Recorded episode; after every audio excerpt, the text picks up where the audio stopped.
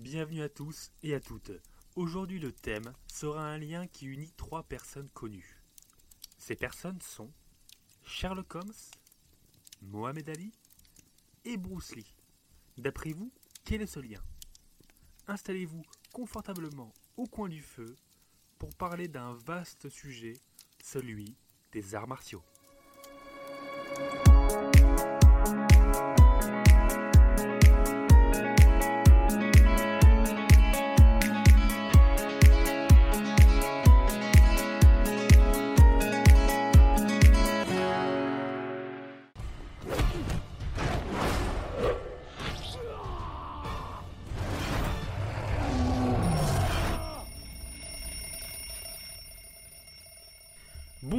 Bonsoir, je suis Guillaume, il est David. Aujourd'hui, on va parler des arts martiaux. Donc pour moi, c'est une énorme passion, donc c'est pour ça que je vais en parler ce soir. Alors après, c'est un sujet très très vaste, donc on va essayer de structurer ça pour, euh, pour parler des arts martiaux bah, le plus précisément possible. Donc voilà, on va commencer d'abord par les trois points, comme d'habitude. Donc euh, David, si tu veux commencer par dire tes trois points. Eh ben, tout d'abord, salut à tous. Et euh, moi, mes trois points, ça va être très rapide. Parce qu'en fait, je, je m'y connais pas beaucoup.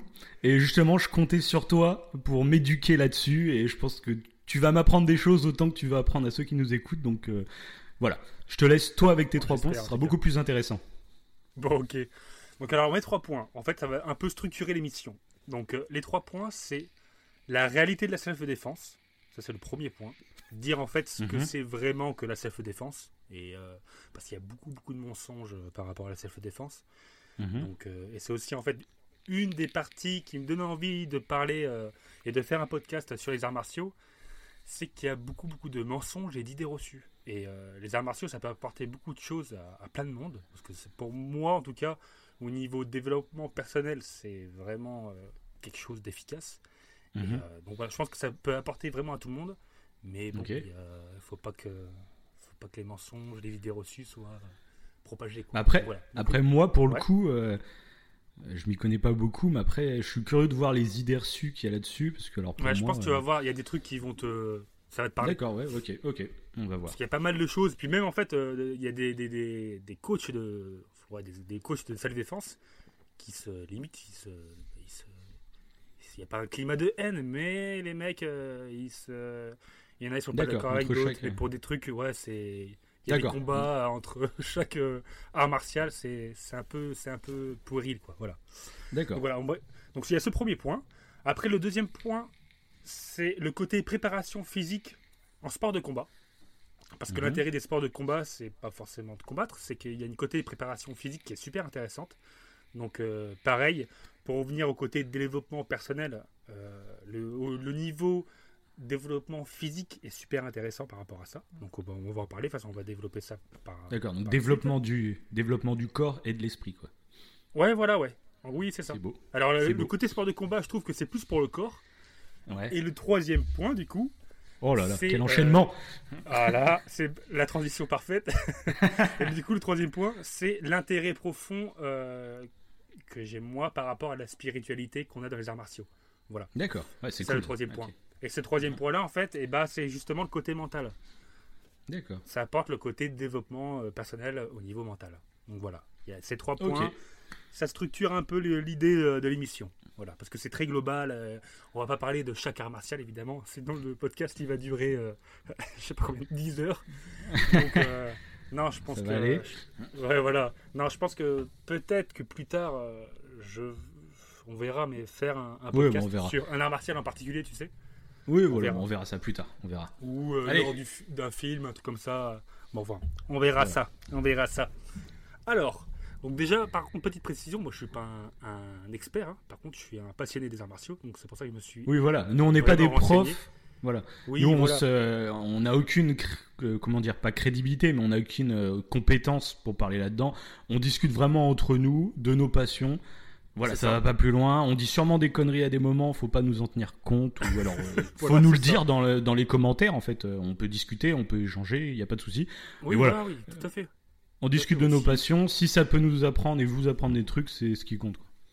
Oui, voilà, si jamais on dit une bêtise, euh, je- On- au contraire, on est là pour parler. Si on doit se reprendre, si on doit.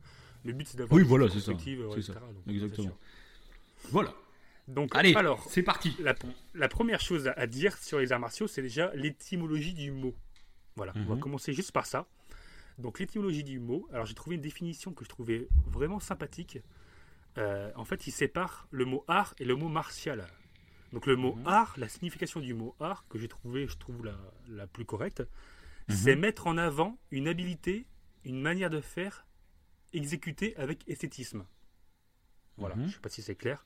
C'est un peu le côté danse chorégraphique euh, que moi j'aime bien.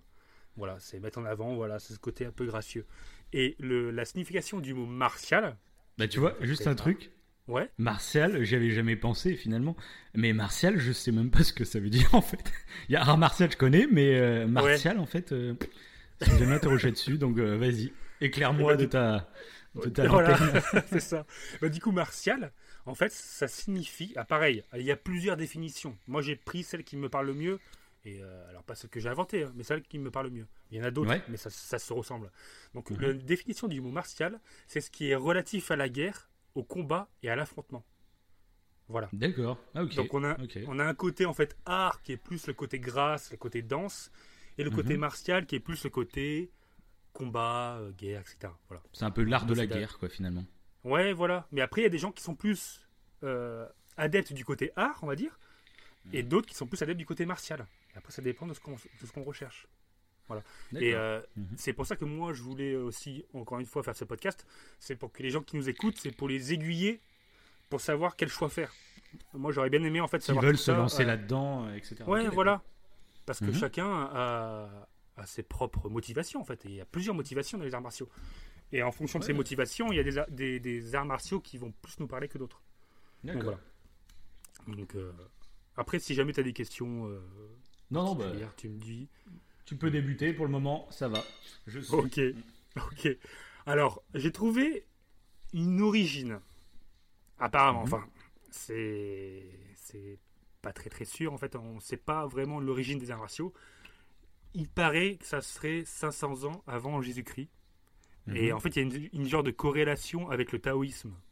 Donc, le taoïsme, ça c'est Mais ça viendrait de là-bas, En fait. Ça viendrait de, de- du taoïsme. Bah, le bah le le le plus en fait le plus ancien la plus ancienne Ouais, trace des arts martiaux viendrait oui, voilà. Mhm. voilà après je te dis il y a une corrélation avec le taoïsme donc je suis pas sûr que c'est lié à ça mais je sais que oui les taoïstes font arts, font euh, pratiquent les arts martiaux mais voilà il y a un lien alors je c'est la date la plus ancienne que j'ai trouvée après en fait euh, pour être clair les arts martiaux ça a apparu euh, euh, pendant pendant la guerre et en fait euh, chaque nation pendant la Oui, guerre ouais. pendant la guerre a, a fait son propre art martial en fait il y a pas de D'accord, ouais. Mhm. tu vois, il n'y a pas de, ouais, il y a pas eu de, il y a pas eu en fait un point d'ancrage et après tout s'est dispatché. je pense que après, bon, maintenant, à l'heure actuelle, on s'inspire de tous les arts martiaux pour essayer de créer un peu l'art martial le plus efficace peut-être. C'est ce qui se passe en tout cas en ce moment pour le pour le MMA, mais ça on en reviendra vers la fin. Mhm. Mais, euh, mais voilà. Bon. Alors après, euh, donc voilà, c'était ce petit point-là. Par exemple, aussi, il y a un exemple que je pourrais donner, c'est la capoeira. La capoeira, Mm. euh, c'est un art- martial, hein, mais c'est pas du tout lié à l'Asie. Parce que bon, on pense souvent quand on parle Brésil, ça, non? Hein? Capoeira, c'est pas Brésil, truc comme ça, non C'est ça, ouais. Amérique du Sud Alors, ouais. C'est ça, ouais. C'est né pendant euh, l'esclavage au Brésil. euh, C'était euh, pendant le 15e siècle, je crois. Apparemment, c'est les Portugais qui ont séparé et mélangé différentes tribus africaines pour diminuer les risques de révolte. euh, euh, parce qu'il y avait plusieurs populations en fait qui étaient euh, au même endroit et du coup pour éviter qu'il y ait des problèmes et tout, ils ont ils ont fait un truc. euh, ils ont séparé tout le D'accord. monde. Et du Bah, coup, ça, je le- Ouais. Ouais. Tu, tu- Non. tu le- Je le, ça, je le sais euh, parce qu'en fait, euh, je joue beaucoup. euh, je jouais, à- je, je fais de la, la capoeira. Non, je, je jouais à Tekken 3 quand j'étais gamin et il y Ah avait ouais, d'accord. Eddie, Eddie qui faisait de la capoeira. Je pense que tous ceux qui ont ouais. joué à Tekken 3 s'en souviennent. Voilà. Oui, parce À que la suite. ouais, à bah, vous la suite. Oui, parce que la capoeira, la capoeira, en fait, ça fait un peu partie, ça, ça fait partie des arts martiaux les plus connus parce que c'est, c'est super beau. Esthétiquement, c'est super beau. Ouais, c'est spectaculaire. Euh, ouais. Ouais, ça fait penser un peu à la breakdance et tout, donc euh, moi j'ai toujours trouvé ça super joli. Ah bah c'est le personnage que je prenais dans Tekken, euh, dans Tekken 3 hein, quand j'étais gamin. Donc, euh, Il y avait Voilà. une raison. Ouais, ouais, je vois en plus, ouais, je vois lequel, lequel c'est. ouais. Et, et du coup, en fait, bah, ça, ça a apparu pendant ce moment-là. En fait, ils ont, ça, ils ont, du coup, quand c'est, c'est, quand les Portugais ont, ont un peu divisé les, les, les peuples comme ça, il y a eu une association de lutte et de tradition africaine entre ces peuples qui ont été séparés. Mhm. euh, pour créer en fait la capoeira. Mais euh, du coup, euh, ça je pense que la- peut-être que la plupart des gens le savent. Du coup, ils ont fait croire que c'était une danse qui luttait en dansant. Ça ressemblait un peu à un jeu. Euh, surtout qu'en plus à l'époque, mais ça se fait encore, il y avait des musiques, il y avait des chants. La capoeira traditionnelle, on le voit, je sais pas si tu as déjà vu, tu as des chants, tu as des euh, ouais, t'as de la musique, tu as un mec qui chante, euh, tu as des tambours, etc. Tu as tout un c'est un peu euh, ouais, ça fait comme un petit orchestre et on dirait vraiment un truc de danse quoi. Je sais pas si tu as, déjà vu un truc traditionnel Oui. où ils dansent. Ouais. Oui, je vois à peu près. Et donc voilà, donc du coup, les, les- ça semblait être une danse. Sauf qu'en fait, bah, c'était pas une danse. Ça leur permet d'apprendre à, à combattre. D'accord. Voilà. voilà. Donc, euh, bon voilà, c'était un, un des exemples que je trouve qui est, bah, qui est pas lié à l'Asie. Parce que voilà, quand on pense Ouais, à bah voilà, martiaux, mais ça, c'est bien. Parce que c'est voilà, Ouais. exactement. Moi, quand tu me parlais d'arts martiaux, pour moi, c'était euh, Bruce Lee, toute la clique, quoi. Je- Mhm. Je, pensais que ça allait être ça, donc c'est bien de voilà de dire que les arts martiaux, c'est Oui, c'est beaucoup beaucoup de styles large. de combat différents dans, dans le monde entier, quoi. Voilà, donc ça c'est cool. Oui.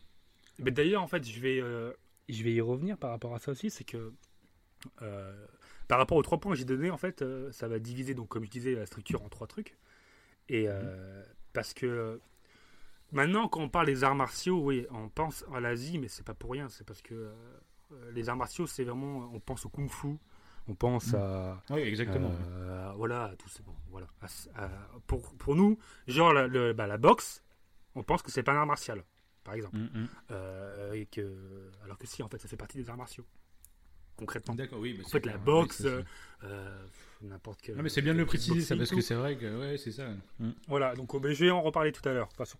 Mhm. Donc euh, pour préciser euh, ce petit détail. Voilà.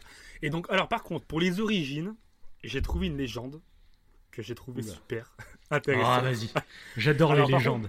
Voilà, alors la légende, alors c'est une des plus anciennes. Alors ce serait, enfin c'est l'origine des arts martiaux les plus lointaines. Mhm. Ça revient un peu à- aux années 500 ans avant Jésus-Christ là que je précisais tout à l'heure, qui tombe un peu euh, en corrélation avec le taoïsme. Voilà. Mhm. Donc, euh, d'ailleurs taoïsme qu'on reparlera, je pense, dans un autre podcast. euh, Voilà, ça, ce sera l'occasion de, de revenir sur ça. ouais. Donc alors, alors la légende, alors ça serait un moine indien. Alors le Bodhidharma. Je sais pas si le, le nom te dit quelque chose et je sais pas si je le dis parfaitement. Du tout. Du tout. Bodhidharma. Donc c'est un mec qui a étudié le bouddhisme, le bouddhisme Mahayana ou le bouddhisme zen parce que tu as plusieurs types de bouddhisme. Et lui donc c'est un, un moine indien qui a pratiqué un style de bouddhiste très centré sur la méditation. C'est pas le bouddhisme tibétain, là c'est vraiment un Mhm. bouddhisme on appelle ça le bouddhisme zen. Bon, c'est très centré sur la méditation. Voilà. Donc il s'est plongé dans la méditation pendant plusieurs années. Et euh, à un moment de sa vie, il s'est arrêté devant un temple Shaolin. Et il a enseigné donc le zen. Donc ça, ces techniques de méditation. Mhm. Donc, pour l'instant, il n'y a, pas- y a pas de truc, euh, y a pas d'art martial. Enfin, la méditation peut faire plus ou moins partie des arts martiaux. Mais pour l'instant, il n'y avait pas de truc physique, on va dire. C'était plus juste mental. Et sauf qu'il a remarqué en fait la condition très faible euh, bah, des, des- des gens dans ce temple, dans ce temple Shaolin. Et euh, du coup, il s'est dit, bah, je vais peut-être leur, euh, bah, leur enseigner des formes physiques. quoi. Il s'est dit, voilà, ils sont. Voilà, il leur faut- faudrait qu'ils fassent un petit peu de, un petit peu de sport, quoi. C'est Ouais. ce qu'il a dû se dire. Voilà. Et donc, du coup, il a trouvé des techniques de combat, je pense. Alors, ça, ça, ça, c'est ma pensée, mais je pense tirer des animaux. Parce que le, du coup, vu que ça vient du temple Shaolin, après par la suite, c'est devenu le Kung Fu Shaolin. Je sais pas si tu as déjà entendu parler de ce nom, le Kung Fu Shaolin. Pas forcément. Mais non, mais en fait, c'est le Kung Fu Shaolin, c'est un peu le truc. euh, c'est tirer euh, des animaux. T'as la Je grue, connais, t'as je le connais. Shaolin Soccer, mais sinon. voilà. Le mec Bah, a une culture euh, complètement vide de l'histoire martiale. la Kung Fu Panda. Kung Fu Panda, tu l'as pas vu C'est vrai. Si, mais alors il y a longtemps. Ah, est- D'ailleurs, il- moi j'adore cet, ani- cet animé. Enfin, cet, cet animé. je regarde, faudrait que je le revoie. Puis- Parce que ça respecte vraiment le Kung Fu. T'as les animaux et tout, c'est- ils ont pas pour rien quoi. Le tigre, le, le, le D'accord, singe, ouais, voilà. le. Ouais. Et donc du coup, voilà, donc il, je pense qu'il s'inspire. Alors ça, c'est ce- comme je dis, c'est ce que je pense. Il s'inspirait des animaux et il a enseigné des formes physiques aux, aux moines du temple Shaolin. Et du coup, c'est ce qui a créé le Kung Fu Shaolin. Voilà. Et à ce moment-là, en fait, il a décidé de se retirer du temple parce qu'il s'est rendu compte que. C'est ce qui est dit dans la légende, mais il trouvait que maintenant, les, les moines Shaolin, en fait, étaient devenus complètement fada de Kung Fu et, et pour lui, c'était trop, quoi. C'était. Apparemment, voilà. Il s'est retiré du temple.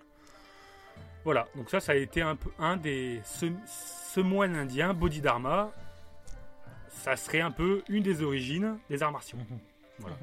Alors ça sort un peu de nulle part, hein. le mec je sais pas d'où il a sorti euh, ses exercices physiques, mais voilà. Alors après ce qui s'est passé, parce qu'il y a une suite, c'est plus la même personne, c'est un, et là c'est intéressant, c'est intéressant, c'est euh, parce que là il y a une part de vérité. Contrairement à, à là où j'ai eu aucune info en fait vérifiable, euh, c'est, euh, enfin j'ai, oui j'ai pas, j'ai pas trop d'infos, c'est vraiment, c'est plus une légende, c'est un mythe quoi. Donc euh, alors après il y a une autre personne qui rentre en jeu, donc c'est le docteur Akiyama. Ok. Alors je sais même pas pourquoi on l'appelle le docteur. Je sais, même pas que c'est un docteur. Et euh, en fait, ce, ce, ce docteur Akiyama, euh, apparemment, alors il y a plusieurs histoires encore une fois, mais apparemment il serait passé dans ce temple Shaolin et il aurait vu ce, ce kung fu Shaolin et il aurait été euh, surpris de, de, de voir bah, leur, leur façon de combattre, leur, façon, leur agilité, pas leur façon de combattre, mais leur agilité, parce que si, euh, pour ceux qui connaissent pas, les, ceux qui font du kung fu Shaolin en général, euh, ils font des acrobaties assez impressionnantes. Mhm. Euh, Il y a même un art qui s'appelle. euh, bon, que je dise pas de bêtises, bon, je, je vais pas dire parce que je, je vais dire une bêtise. Il y a un art en fait qui où euh, ça mélange un peu le, le, le freestyle kick, ou je sais plus comment ça s'appelle, bref. où les, les personnes en fait font des, des galipettes et des saltos arrière, des doubles saltos arrière avec des coups de pied, etc. Ils s'entraînent qu'à faire ça. Je sais pas si tu as déjà vu ça. C'est euh, un jeu Vite fait, genre ouais. en fait, un mélange gymnastique et arts martiaux. Quoi. Mhm. Et euh, ça représente bien le, le kung fu Shaolin. Les moines, ils font des trucs de, de fou. euh, ils font des saltos arrière, ils retombent sur le, sur le dos. Enfin, ils font des trucs assez, assez incroyables. Quoi. C'est eux qu'on voit d'ailleurs. je- C'est eux qu'on voit tirer des, euh, des parpaings. euh, il y a même des trucs un peu, un peu bizarres. euh, des mecs qui tirent des parpaings et qui ils s'accrochent.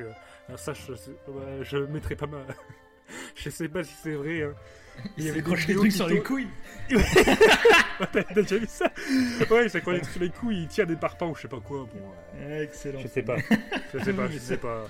Il y a des vidéos comme ça ou même qui se prennent des gros coups de pied dans, dans les couilles. Oui, alors ça, oui, il y en a mecs, il y a des mecs qui résistent bien euh, de pied dans les couilles, ouais. Ouais. Ce que je ne ferai jamais. Ah, voilà. tu me fais ça, j'ai perdu je le match. Que Je viens de trouver ma voie. Ça va être mon art martial à moi. Donc, euh, donc voilà, bref, du coup, euh, donc voilà, donc j'étais au docteur Akiyama, donc il a vu ses Shaolin, et il a, et euh, il y a d'autres versions où il dit qu'il a vu une secte. Euh, il aurait vu une secte pratiquer l'autodéfense. Bref, Enfin, il a, donne pas toutes les versions. Il y en a Oui, 10 000. voilà. donc on Dis celle continue. que tu donc- préfères. Et puis... Bah, c'est celle des Shaolin, moi, parce que ça continue justement par rapport à la légende de- du moine indien. Mhm. Et donc voilà. Donc du coup, il aurait vu ça et euh, il a pris en fait, euh, il a pris ce qui était bon à prendre et euh, c'est comme ça qu'il a créé le jujitsu. Je sais pas si tu as déjà entendu ce terme, le jujitsu. Si, si, Euh, bien sûr. Ouais, bon voilà, le jujitsu en général, on pense que c'est brésilien. Ah on parle du jujitsu. Ouais, mais c'est pas. Ouais, parce qu'en fait, euh, bah, on en revient par la suite, mais ouais, souvent le jujitsu, la, plus... enfin, je- la plupart des gens pensent que c'est brésilien, mais c'est pas brésilien, c'est japonais. Mhm. Donc c'est le docteur. Akiyama moi, qui enfin, aurait- Ouais, tu, tu savais que c'était Pour japonais? moi, euh, bah pour moi, euh, japonais, je sais pas, mais asiatique, quoi, ouais. D'accord, ok, ouais. D'accord, ok. Donc jujitsu, euh, je sais pas, ça fait très. Ouais, ouais. quoi. Oui, bah en fait, parce que maintenant on parle souvent du, euh, du JJB. Et Ju- JJB, en fait, ça signifie Jujitsu brésilien. Donc généralement, Ah bon quand on parle de D'accord. Jujitsu, ouais, c'est euh, lié au Brésil. D'accord. Mais, mais, euh, bah, je pense que. Oui, bon, voilà, je pense que ça, certains l'apprendront. J'espère en tout cas apprendre certaines, certaines choses à- aux gens. Et voilà. Donc du coup, il a, voilà, il a créé le Jiu-Jitsu. euh, et après, bon, on en revient tout à l'heure par rapport euh, au MMA parce que ça devient intéressant. Là, c'est un peu euh, à moitié légendaire, mais il y a une grande part de vérité, ça qu'on verra par la suite. Mhm. Voilà. Ce qu'on peut affirmer en tout cas par rapport aux origines, c'est comme je te disais au début, c'est que euh, les arts martiaux sont apparus un peu partout euh, dans les armées euh, pour que les, sol- les soldats se défendent. Quoi. Ouais, d'accord. C'est une Voilà. technique d'apprentissage plus simple, quoi. Que... Oui, ouais. Voilà. Ok. Ou, euh, ou, bah, ou à part, des fois, la capoeira, c'est un peu comme l'exemple que j'avais cité, c'est un, un peu un truc à part. Parce que là, Oui, non, pas- enfin, voilà. Ok, on a compris. On a compris le, Voilà. le but. Voilà. Donc ça. Alors. euh, Et sinon, voilà, c'est ça le point où je voulais venir. Du coup, par rapport à ce que je disais tout à l'heure, en fait, quand on parle des arts martiaux, quand on parle des arts martiaux ancestraux, comme celui des samouraïs par exemple, Mhm. euh, ça mélange le sport de combat, la self-défense et, le spirituel. Mhm. Alors que maintenant, c'est séparé. Et c'est ça qui est important de, euh, de dire. Et en plus, si on reprend les samouraïs, t'as euh, le combat à main nue et le combat avec armes. Armes blanches, katana, etc. Voilà. Mhm. C'est vraiment complet. Donc l'art martial ancestral, c'est ça, ça mélangeait tout. Ça mélangeait la self-défense, le sport de combat et euh, l'art martial qui est gracieux, comme le kung-fu, etc. Alors que maintenant, à notre époque, c'est plus le cas.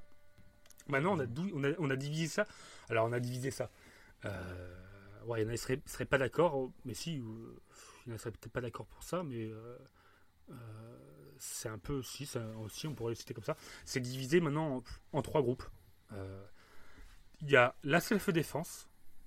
Et la self-défense, c'est comme euh, Sherlock Holmes, par rapport au nom que, aux personnes connues que j'ai citées euh, au tout début du podcast euh, pour l'intro. Mhm. Euh, je suis parlé de Sherlock Holmes.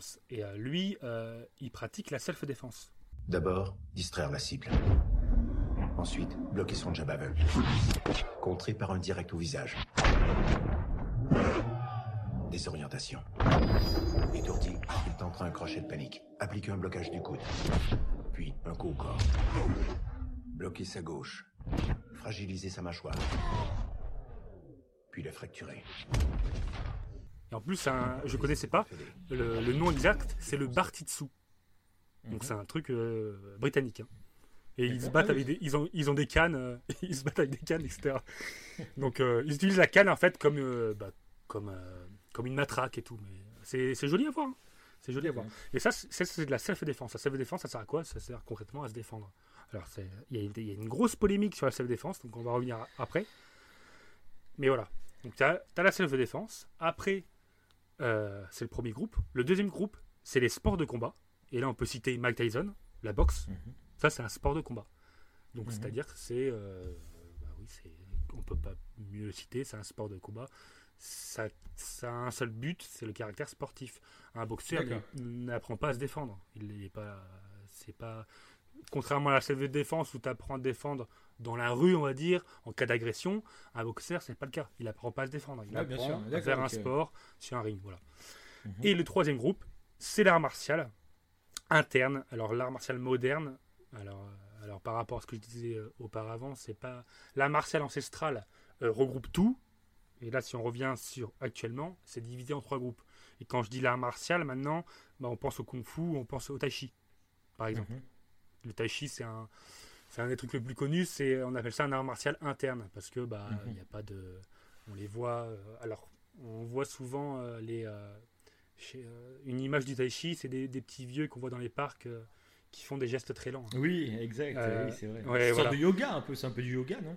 Ouais, voilà, oui, c'est, ça carrément. C'est, un peu du yoga debout. Mais euh, alors, par contre, euh, alors ce qu'on voit généralement quand je parle des petits vieux, sans être négatif pour eux, euh, Mm. les, c'est pas vraiment un, c'est pas vraiment du tai chi, c'est du qigong. Donc ça, c'est, c'est encore un sous-genre du tai chi. Le tai chi, t'as une partie combat, Euh, et c'est quand même assez dur. Mais bon, voilà. Donc il y a ces trois groupes.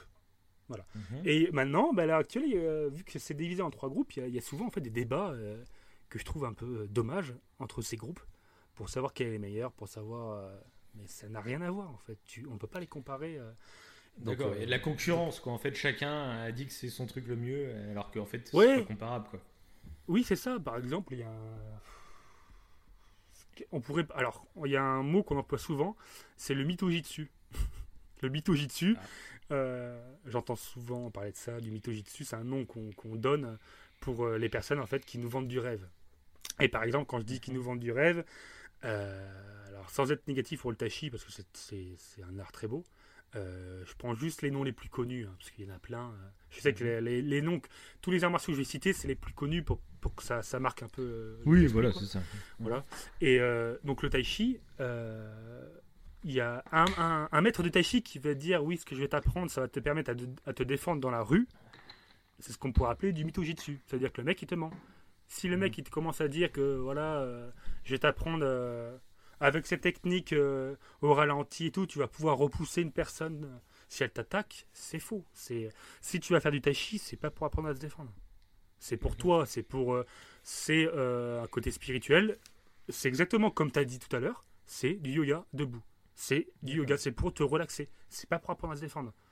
Et euh, il y a des, des, des coachs, bah, qui, des, des entraîneurs qui mélangent tout, mais je pense qu'ils le savent consciemment. Marketing, c'est marketing. Ouais, c'est marketing. Si t'as envie de vendre tes cours, c'est plus sympa Voilà. le tout, comme ça au moins. C'est ça. C'est ça. Tu vas parler à plus de monde, quoi. Oui, voilà, c'est ça. Ok. Donc, bon, voilà. Alors, euh, alors un truc qu'on va donc on va d'abord parler du premier point. Donc c'était la self-défense. Je voulais parler de la self-défense. Alors ça fait un peu polémique parce que la, la self-défense en fait euh, à la base c'est fait pour les soldats. Mhm. Euh, donc euh, un, un- pour être clair, un arme un, un art martial de self-défense qui est connu, c'est le Krav Maga. Oui, Le Krav, israélien. Krav Maga, tu connais? Ouais, voilà. L'art Mhm. martial israélien qu'on a déjà vu à la télé. Il y avait déjà eu des infos là-dessus, parce que c'était de plus en plus populaire. Mhm. Et euh, donc ça, c'est pur, purement. C'est purement de la self-défense.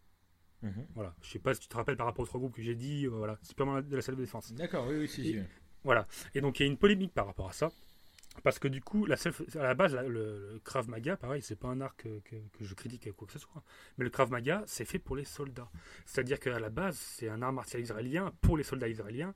Et les mecs, ils apprennent à, à tuer, clairement. Euh, Ouais. C'est-à-dire que c'est Oui, c'est art martial. bah, le truc marketing, c'est ça. hein. De toute façon, tout le monde, je pense, euh, qui connaissent le Krav Maga, c'est.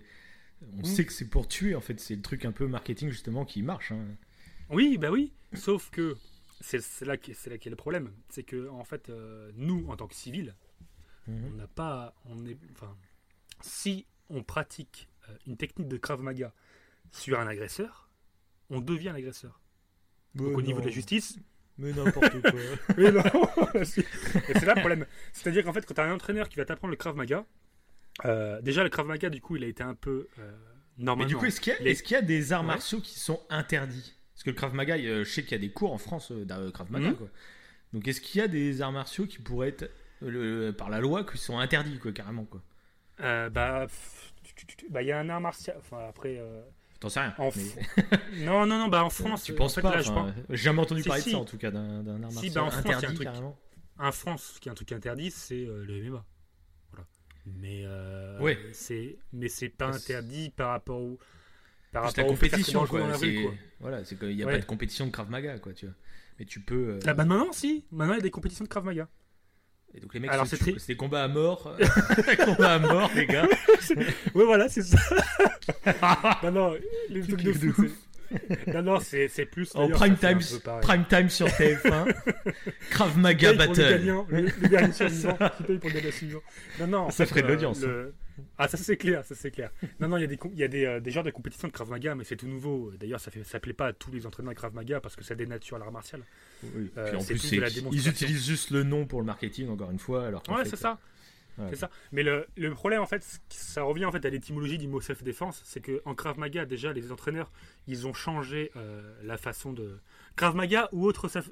Quand je parle du Krav Maga, je parle de tous les arts martiaux liés à la self-défense. hein. Pas, la Krav Maga particu- pas le Krav Maga particulièrement. C'est c'est- Mhm. voilà, c'est tout. Euh, le Krav Maga, le Pencatsilat, il y en a- il y en a plein d'arts martiaux liés à la self-défense. Ça englobe Mhm. de tout. Donc les arts martiaux liés à la self-défense, euh, le, le souci, c'est on- déjà, vu que c'était par rapport aux soldats, à la base, c'est entraîné pour les soldats. Donc c'est très bien hein, pour, le, pour, les, pour les policiers, etc. Pour les militaires, c'est très bien. Pour les civils, ça a été un peu modifié. Voilà, Mhm. parce que bah, tu vas pas apprendre certains trucs aux civils euh, euh, qui puis se reproduire dans, dans la rue pour s'amuser, tu sais. Donc, euh, donc du coup, pour les civils, le problème, en fait, ce qui fait un peu moyennement polémique, c'est que c'est plus de la self-défense. En fait, le, le- le Krav Maga, on t'apprend à attaquer en premier. On t'apprend pas à te défendre. D'accord. On t'apprend euh, à attaquer l'agresseur avant qu'il t'attaque.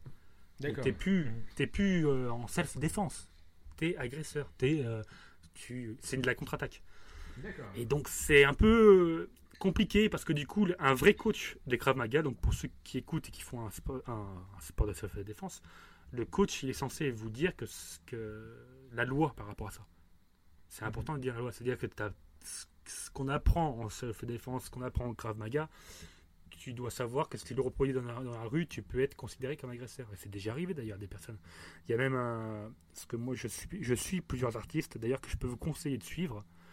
Il y a Greg Gotelf, Alexandre Cariès, Yovan Delourmé, euh, Ilius Michael.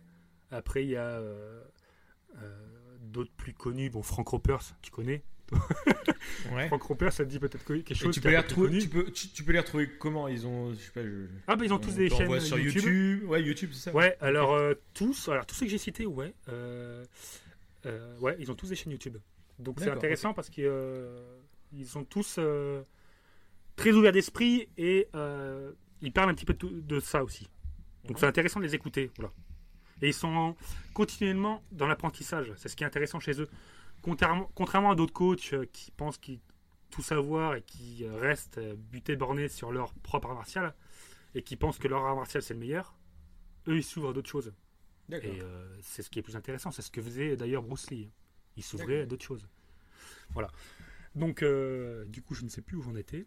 Je ne parlais. euh, Du self-défense. je- parlait du self-défense. Oui, voilà. Je citais les personnes. Mais. Ouais, donc ces personnes qui sont intéressantes à suivre. Et euh, ce qu'il faut savoir, c'est que voilà, quand, quand un coach de self-défense bah, vous apprend ces techniques, et- etc., voilà, faut qu'il euh, qu'il fasse un topo sur la loi, parce que vous, Mhm. sinon, vous pouvez avoir des problèmes. Et justement, je crois que c'est un. euh, par rapport aux personnes que j'ai citées, je crois que c'est un, un ami, enfin une connaissance à Greg Gotelf, donc un, un coach de, de Wing Chun, de boxe, etc. Il fait plusieurs. il enseigne plusieurs arts martiaux.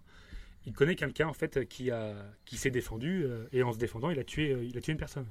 Mhm. La personne est mal retombée euh, et la personne est morte. quoi. Donc l'agresseur est mal retombé et est mort. Et donc bah, la, la personne qui à la base s'est défendue est allée en prison. Bon, je pense qu'on a déjà toujours en- peut-être déjà entendu ce genre d'histoire. Tu te défends, la personne, je sais pas si c'est, euh, ça t'est déjà arrivé à l'oreille, mais, euh, mais ça peut arriver quoi. Donc voilà. Donc c'est important de savoir ça. Donc euh, je voulais justement, euh, par rapport à tout ça, en fait, euh, dire juste quelques points sur le self-défense qui sont intéressants en fait à savoir.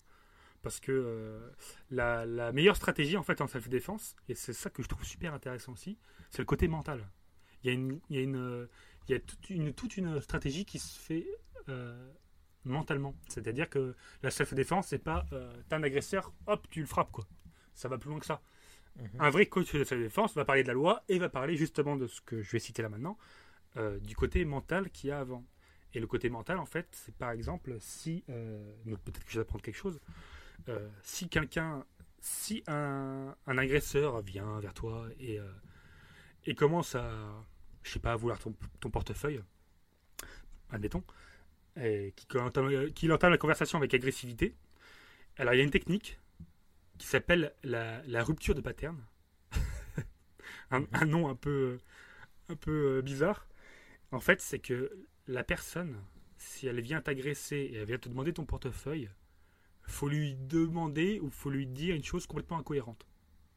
D'accord, oui. Tu, C'est-à-dire que par exemple, tu euh, fais un- le gogol. Ça, c'est une technique qu'on voit souvent. Ça. tu, fais, tu te fais Oui, agresser et pourquoi puis pas. tu fais le gogol, quoi. Et le mec, euh, du coup, il, il s'attend pas à cette ouais, réaction. je Donc, sais du pas, coup, il. Peut-être, ouais. ouais. Oui, bah c'est plus, c'est plus ou moins ça parce que. Hmm. En fait, ce que tu peux faire, bah, je vais donner un exemple concret. Un mec vient vers moi et euh, me dit. Après, faut le faire. Hein. Tu c'est une technique qui est utilisée en self-défense au niveau mental. C'est-à-dire que la personne vient vers toi, elle veut ton portefeuille. Bon, faut. Si elle a pas de couteau. Parce que ça, c'est une autre polémique. Oui. Si elle a- En self-défense, il y a un truc important. La première chose qu'ils vont te dire, le meilleur, la meilleure self-défense, c'est de savoir courir. Un vrai coach. et en plus, un vrai coach, il va te dire ça. La, le- le- une des meilleures techniques, c'est de savoir courir. S'il y a un mec qui vient t'agresser avec un couteau, un bon coach de self-défense, qu'est-ce qu'il va te dire? Il va te dire bah, qu'il faut donner son portefeuille. Oui, bah Voilà. oui, de toute façon, oui. Voilà. C'est la base. euh, T'en fous. Hein. Mais c'est ça. Oui, voilà, c'est ça. Bah, c'est donc voilà. Mais euh, il y a des personnes qui ne le savent pas parce que le problème, c'est quand tu commences à faire de la self-défense, bah, tu, tu te sens à l'aise. Tu commences à apprendre Oui. des techniques, tu commences machin, et tu pourrais être tenté de vouloir te Oui. défendre. Mais non. T'as appris Alors, des trucs, c'est faut bien les mettre en situation, quoi. Oui, oui. Mais si un. Au contraire, ça doit te démanger. Tu sais, Tu traînes dans la rue, puis tu regardes les gars, vas-y, agresse-moi, agresse-moi. Ouais, c'est ça. Ouais, ça. Mais ça, je sais qu'il y en a. Tu deviens l'agresseur. Ouais, Et il y en moi, a je qui- sais, il y en a euh, qui font des sports de combat, etc. Et souvent en soirée, quand ils vont en boîte, trucs comme ça, ils cherchent un peu la merde parce que genre ils ont envie de se. Voilà, faut que je Mhm. montre que je sais me battre. Quoi. Il y De en a qui sont un peu, un peu comme ça. ouais. Ouais. Et bah là, voilà, par exemple, c'est contraire aux valeurs spirituelles des arts ah martiaux. bah, tu m'étonnes. voilà. C'est ça, euh, normalement, ouais. euh, le côté spirituel, c'est ça. C'est d'être humble, d'être euh, d'être respectueux, d'être altruiste. Et euh, voilà. Et là, c'est pas du tout le cas, quoi. Et euh, voilà, bon, pour, par rapport à l'agresseur, c'est ça. Faut pas. Si la personne, euh, si un bon coach te dira qu'il faut, oui, il faut donner son portefeuille, il faut pas essayer de se défendre. Un couteau, même d'ailleurs, euh, c'est surtout là qu'il y a un problème en self-défense, c'est par rapport au couteau. euh, il y, en a beaucoup qui disent que le l'entraînement pour contrer le couteau, c'est un peu du vent, quoi. Tu peux pas contrer un Mhm. couteau. Si Mhm. quelqu'un a un couteau, c'est- c'est un peu foutu. Trop dangereux. C'est peu- Ouais, bah, ouais. Ouais, c'est trop dangereux. Donc, bon, après, oui, si t'es avec ton enfant ou t'es avec euh, le mec qui veut plus que ton portefeuille, il y a bon moment. Là, c'est ta vie qui est en jeu, tu vas. tu- là, Il y a la bête qui va, qui va sortir de toi. Là, c'est un contexte différent. Mais si le mec veut ton portefeuille, faut laisser l'ego de côté et lui donner ton portefeuille. Et c'est ce qui, normalement, c'est les vents, c'est ce qu'on doit apprendre. Et par rapport à la conversation, donc l'exemple que je voulais donner, si le mec te demande ton portefeuille, euh, bah, tu peux lui demander, par exemple, est-ce que tu as, laissé le- ton gaz allumé euh, chez toi, par exemple Un truc comme ça. Ah oui, et du coup, c'est complètement incohérent. Et la personne, elle va, elle va bugger. C'est ce qu'on appelle la rupture de pattern. Voilà, bon, c'est une technique utilisée. En fait, c'est que la personne elle va se dire mais de quoi il me parle ce gars? Et c'est à ce moment-là, en fait, euh, bah, en self-défense, on va t'apprendre soit à lui frapper au visage à ce moment-là, euh, dans, le, dans ce temps de latence. Ah oui, carrément, qui quoi. vient de- de- oui, c'est ça. Ou de, de se barrer en courant, ce qui est peut-être mieux euh, plutôt que de le frapper. Voilà. Mais il y a même une, euh, un- une stratégie par rapport aux zones, c'est-à-dire que par exemple quand tu es, quand chez toi, tu es en zone zéro. Donc ta vigilance, elle est inerte. T'as pas besoin d'être vigilant. Mhm. Quand tu sors de chez toi, que tu vas, je sais pas, aller chercher ton pain euh, chez, ton, voilà, chez ta boulangerie préférée ou autre, tu es en zone 1. Euh, donc dans la zone 1, ça veut dire que tu dois commencer à être un petit peu vigilant. Et en fait, tu as 4, t'as quatre, t'as même 5 zones, il me semble. Tu as 5 zones, et en fonction de où tu es, euh, bah, tu dois savoir si ton, ton niveau de village, vigi- ton, pardon, ton niveau de vigilance. Ton niveau de vigilance tu dois l'adapter l'adapter en fonction de où tu es. Si tu es dans euh, la nuit euh, tout le monde est alcoolisé que c'est un peu euh, machin qu'il y, a- qu'il y a des bastons autour de toi et tout t'es en vigilance 4 par exemple en zone 4 là il faut te montrer très vigilant tu vois. Et on t'apprend ça en fait en fonction et euh, c'est un des premiers trucs à savoir en fait c'est que il y a beaucoup de gens qui se font agresser et qui euh, bah, qui, qui font même pas gaffe à ce qui se passe autour d'eux quoi c'est pour ça qu'ils te disent dans ce fait défense qu'il faut regarder autour de toi et en fonction des zones en fait tu, alors c'est limite paranoïaque hein. Mm. des mecs euh, bah, Michael euh, alors Michael Il- Iliuz que, que je trouve super intéressant comme gars lui quand il va au restaurant par exemple il fait euh, limite euh, il fait un petit un petit topo des lieux quoi il va Ah oui, regarder ouais. les gens Après, faut les pas gens parano non plus, quoi. ah oui mais c'est limite ça euh, si et à chaque d'ailleurs, que il- tu rentres quelque part, t'analyses tout. Bon, Ouais, tu c'est ça, Parano, tu deviens anxieux avec tout le bordel. Bah lui, il dit, mais lui, il, le fait, il fait tout le temps comme ça. Il fait tout le temps comme ça. Après, c'est, ouais. plus- il, ça le stresse pas, c'est devenu d'habitude. Ouais. Mais euh, par exemple, il va s'asseoir à une table qui est près d'un mur. Il va pas se mettre. euh. Il va choisir des zones euh, où c'est le moins risqué. Hmm. Voilà. Alors c'est intéressant à savoir. C'est des petits trucs intéressants à savoir. Euh, donc euh, je conseille ceux qui veulent, qui veulent se renseigner par rapport à ça d'aller voir. Euh, voilà. Et pareil. Répète le nom, répète le nom du mec. Alors c'est Michael Iliuz. Ok, d'accord. Michael Bon, Iliuz. Ceux qui veulent se renseigner, voilà. Ouais, c'est I 2 L O U Z. Donc sur Moi, YouTube aussi, j'avais- tu trouves? Ouais, ouais, alors il il a fait des livres. Moi j'ai acheté son livre d'ailleurs. Moi je vais pas Mhm. faire la publicité pour lui, mais c'est un bon livre. Oui, bah, vas-y. c'est un bon livre. Mais euh, ouais, carrément, bah, faut aller voir euh, les vidéos YouTube. euh, il, en, il en fait un petit peu. Je sais pas s'il a une chaîne YouTube, mais il est, tu- on le trouve si on tape. D'accord, ok. On le voit avec Greg Boucher la game, qui lui, euh, on le voit tout le temps. C'est euh, ouais.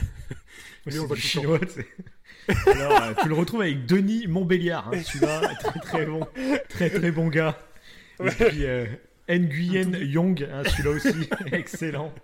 Ah, D'ailleurs, mais non, c'est en plus j'ai cité aucun nom euh, asi- asiatique pour l'instant. C'est vrai. C'est moi, c'est, c'est moi qui ai un gros cliché raciste.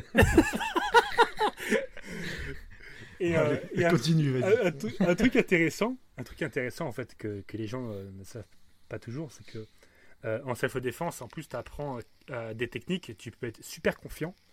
Tu apprends une technique de malade avec un coup de poing dans la gorge, un coup de pied dans les parties, un, coup de, un coup de main dans la nuque, etc. Et tu apprends, tu es, es, rapide, etc. Et tout. Euh, sauf que tu apprends ça dans une zone ou dans un milieu où tu n'es pas stressé. Mmh. Et quand tu vas être face à une agression, ton cerveau il va un peu disjoncter. Il va se mettre en mode fight ou flight, on appelle ça, en mode combat ou fuite. Et du coup, ton stress il va être euh, ton cœur va battre à 140 battements par minute. Ça va monter crescendo. Mhm. C'est comme si tu avais fait euh, entre s'entraîner et être relaxé et euh, refaire le même. On appelle ça des, drills. Donc des drills, c'est faire le même mouvement. Donc là, un, coup de poing, etc. Un même mouvement que tu connais par cœur. Mhm. le refaire après avoir fait un sprint de 300 mètres, où ça t'avait bien crevé, mais bah, t'es pas aussi rapide. Mhm. tu es essoufflé, etc. Et en fait, en situation de stress, quand tu es agressé et quand ton cerveau du coup euh, se met en mode combat ou fuite, et bah t'es es dans la même situation en fait. Et du coup, c'est pas du tout le même résultat. Ça faut le savoir. Et ta vision se réduit aussi. Mhm. Ton champ de vision se réduit. Donc ça, c'est des trucs pareil qu'il faut savoir parce que faut pas se prendre pour un surhumain quoi. Mhm. parce qu'en cas d'agression, voilà, tu euh, donc euh, et d'ailleurs pour reciter Michael Hughes, lui il dit plus j'ai appris des choses dans, dans la self-défense, plus en fait ça m'inquiétait. il dit que lui, plus il avançait et plus en fait il savait des choses, et il se dit ouais, en fait, euh, faut faire plus attention quoi. voilà. Et ce côté, alors moi dans la self-défense, ce que j'adore, c'est ce côté un peu lié au cerveau. J'ai cité la rupture de pattern qui est liée, qui est lié à l'hypnose d'ailleurs. En hypnose, c'est mhm. utilisé. Euh, le truc du combat aux fuites, euh, c'est super c'est des trucs super intéressants. ça t'apprend aussi quand tu connais ce système de combat aux fuites, c'est-à-dire que ton, ton système en fait passe de parasympathique à sympathique, c'est-à-dire que ton corps, quand tu vas être en situation de peur, ta peau va blanchir, tu vas commencer à transpirer, etc. Tu as ces symptômes-là, tu vas commencer mhm. à trembler et tout. Mais ça c'est normal, c'est euh, ce sentiment en fait de peur, euh, c'est parce que ton corps en fait il se prépare soit à combattre, soit à fuir. C'est pour ça qu'on appelle ça le, combat aux fuites. Et euh, c'est pour, pour protéger les organes vitaux que ta peau a blanchi. C'est parce que la, le sang s'accumule, alors à vérifier ce que je dis, mais je sens que c'est ça, c'est que le sang s'accumule sur tes organes internes. C'est pour ça que ta peau blanchit. Donc le corps est vachement bien fait. C'est vraiment un truc. Ah euh, quand tu es en mode peur, c'est fait exprès quoi. C'est c'est pas oh, j'ai peur. Non non, ton corps elle est. T'as l'adrénaline et tout, t'es prêt à, faire ce qu'il faut quoi. Ok, ouais, c'est cool. Donc, voilà. Mhm. Donc voilà, c'est un truc, euh, c'est un truc intéressant à savoir, je trouve. Et et voilà non, mais ça prouve bien que justement apprendre les arts martiaux, ça t'apprend à te connaître toi-même, euh, même ton corps, quoi, et ton anatomie, enfin, ouais, tout le bordel, quoi. Tu apprends des trucs vraiment sur toi-même, quoi. C'est ça. et c'est ce que ce que j'ai trouvé intéressant dans la défense et et c'est pour ça que je voulais parler de ces petits détails-là. C'est tout ça, c'est que tu apprends des trucs sur toi-même et sur les autres du coup. Et mais t'apprends que t'es pas un, grand maître de je ne sais quoi.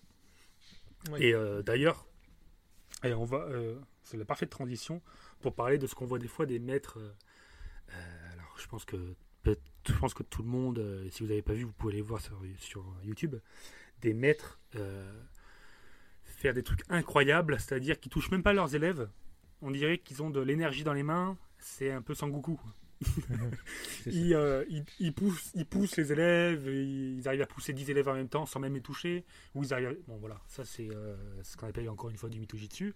Mhm. Et euh, ça, c'est ce genre de coach qui te fait croire que, bah, que, que tu sais te défendre, mais qu'en fait, tu sais pas te défendre. Ça, c'est du pipeau. C'est du pipeau. Et le problème, c'est. Et nous, te rappelles, on avait fait le test. On, a, on avait fait un test avec David euh, que j'avais vu, un test énergétique. Tu te rappelles? Oui, bien sûr, je me rappelle. Ouais, un, test énergétique. Et, euh, je pense que. Apparemment, de ce que j'ai entendu, c'est le problème, c'est qu'il y a certains maîtres qui pensent vraiment avoir un pouvoir. Je pense que c'est le problème, c'est que euh, ce qu'on voit en vidéo, il y a bien sûr du fake, hein, il y a bien sûr des choses fausses, mais il y a des choses vraies. C'est-à-dire qu'il y, a vraiment des maîtres qui arrivent à, euh, avec le bout du doigt, à faire tomber un élève. Et c'est pas du chiquet, c'est que l'élève est en état d'hypnose, sans même le savoir. C'est l'inconscient qui travaille. C'est l'inconscient, ouais, voilà. Et le maître, euh, je sais pas s'il est au courant de ça ou pas. Et c'est ça le pire. C'est pour ça que c'est intéressant dans la self-défense, cette partie un peu sur le cerveau. Maintenant, on s'intéresse un peu à ça. Et euh, c'est de savoir ces choses-là parce que un maître qui, euh, du bout du doigt, fait tomber un élève, dans sa tête, je sais pas ce qu'il croit, mais ça se trouve, il croit qu'il a des pouvoirs euh, surnaturels. Parce Oui, que, c'est ouais, facile de, de- oui, c'est facile de se lancer dans des trucs comme ça, euh, d'interpréter ce genre de trucs. Euh, Oui, bah ouais, c'est le pouvoir, c'est comme ça, alors que pas du tout. Et, c'est pour ça que les arts martiaux dérivent un peu dans l'ésotérisme, euh, les énergies, etc. Et, tout. Et, le, et les- l'exercice qu'on avait fait tous les deux, c'était euh, intéressant pour ça.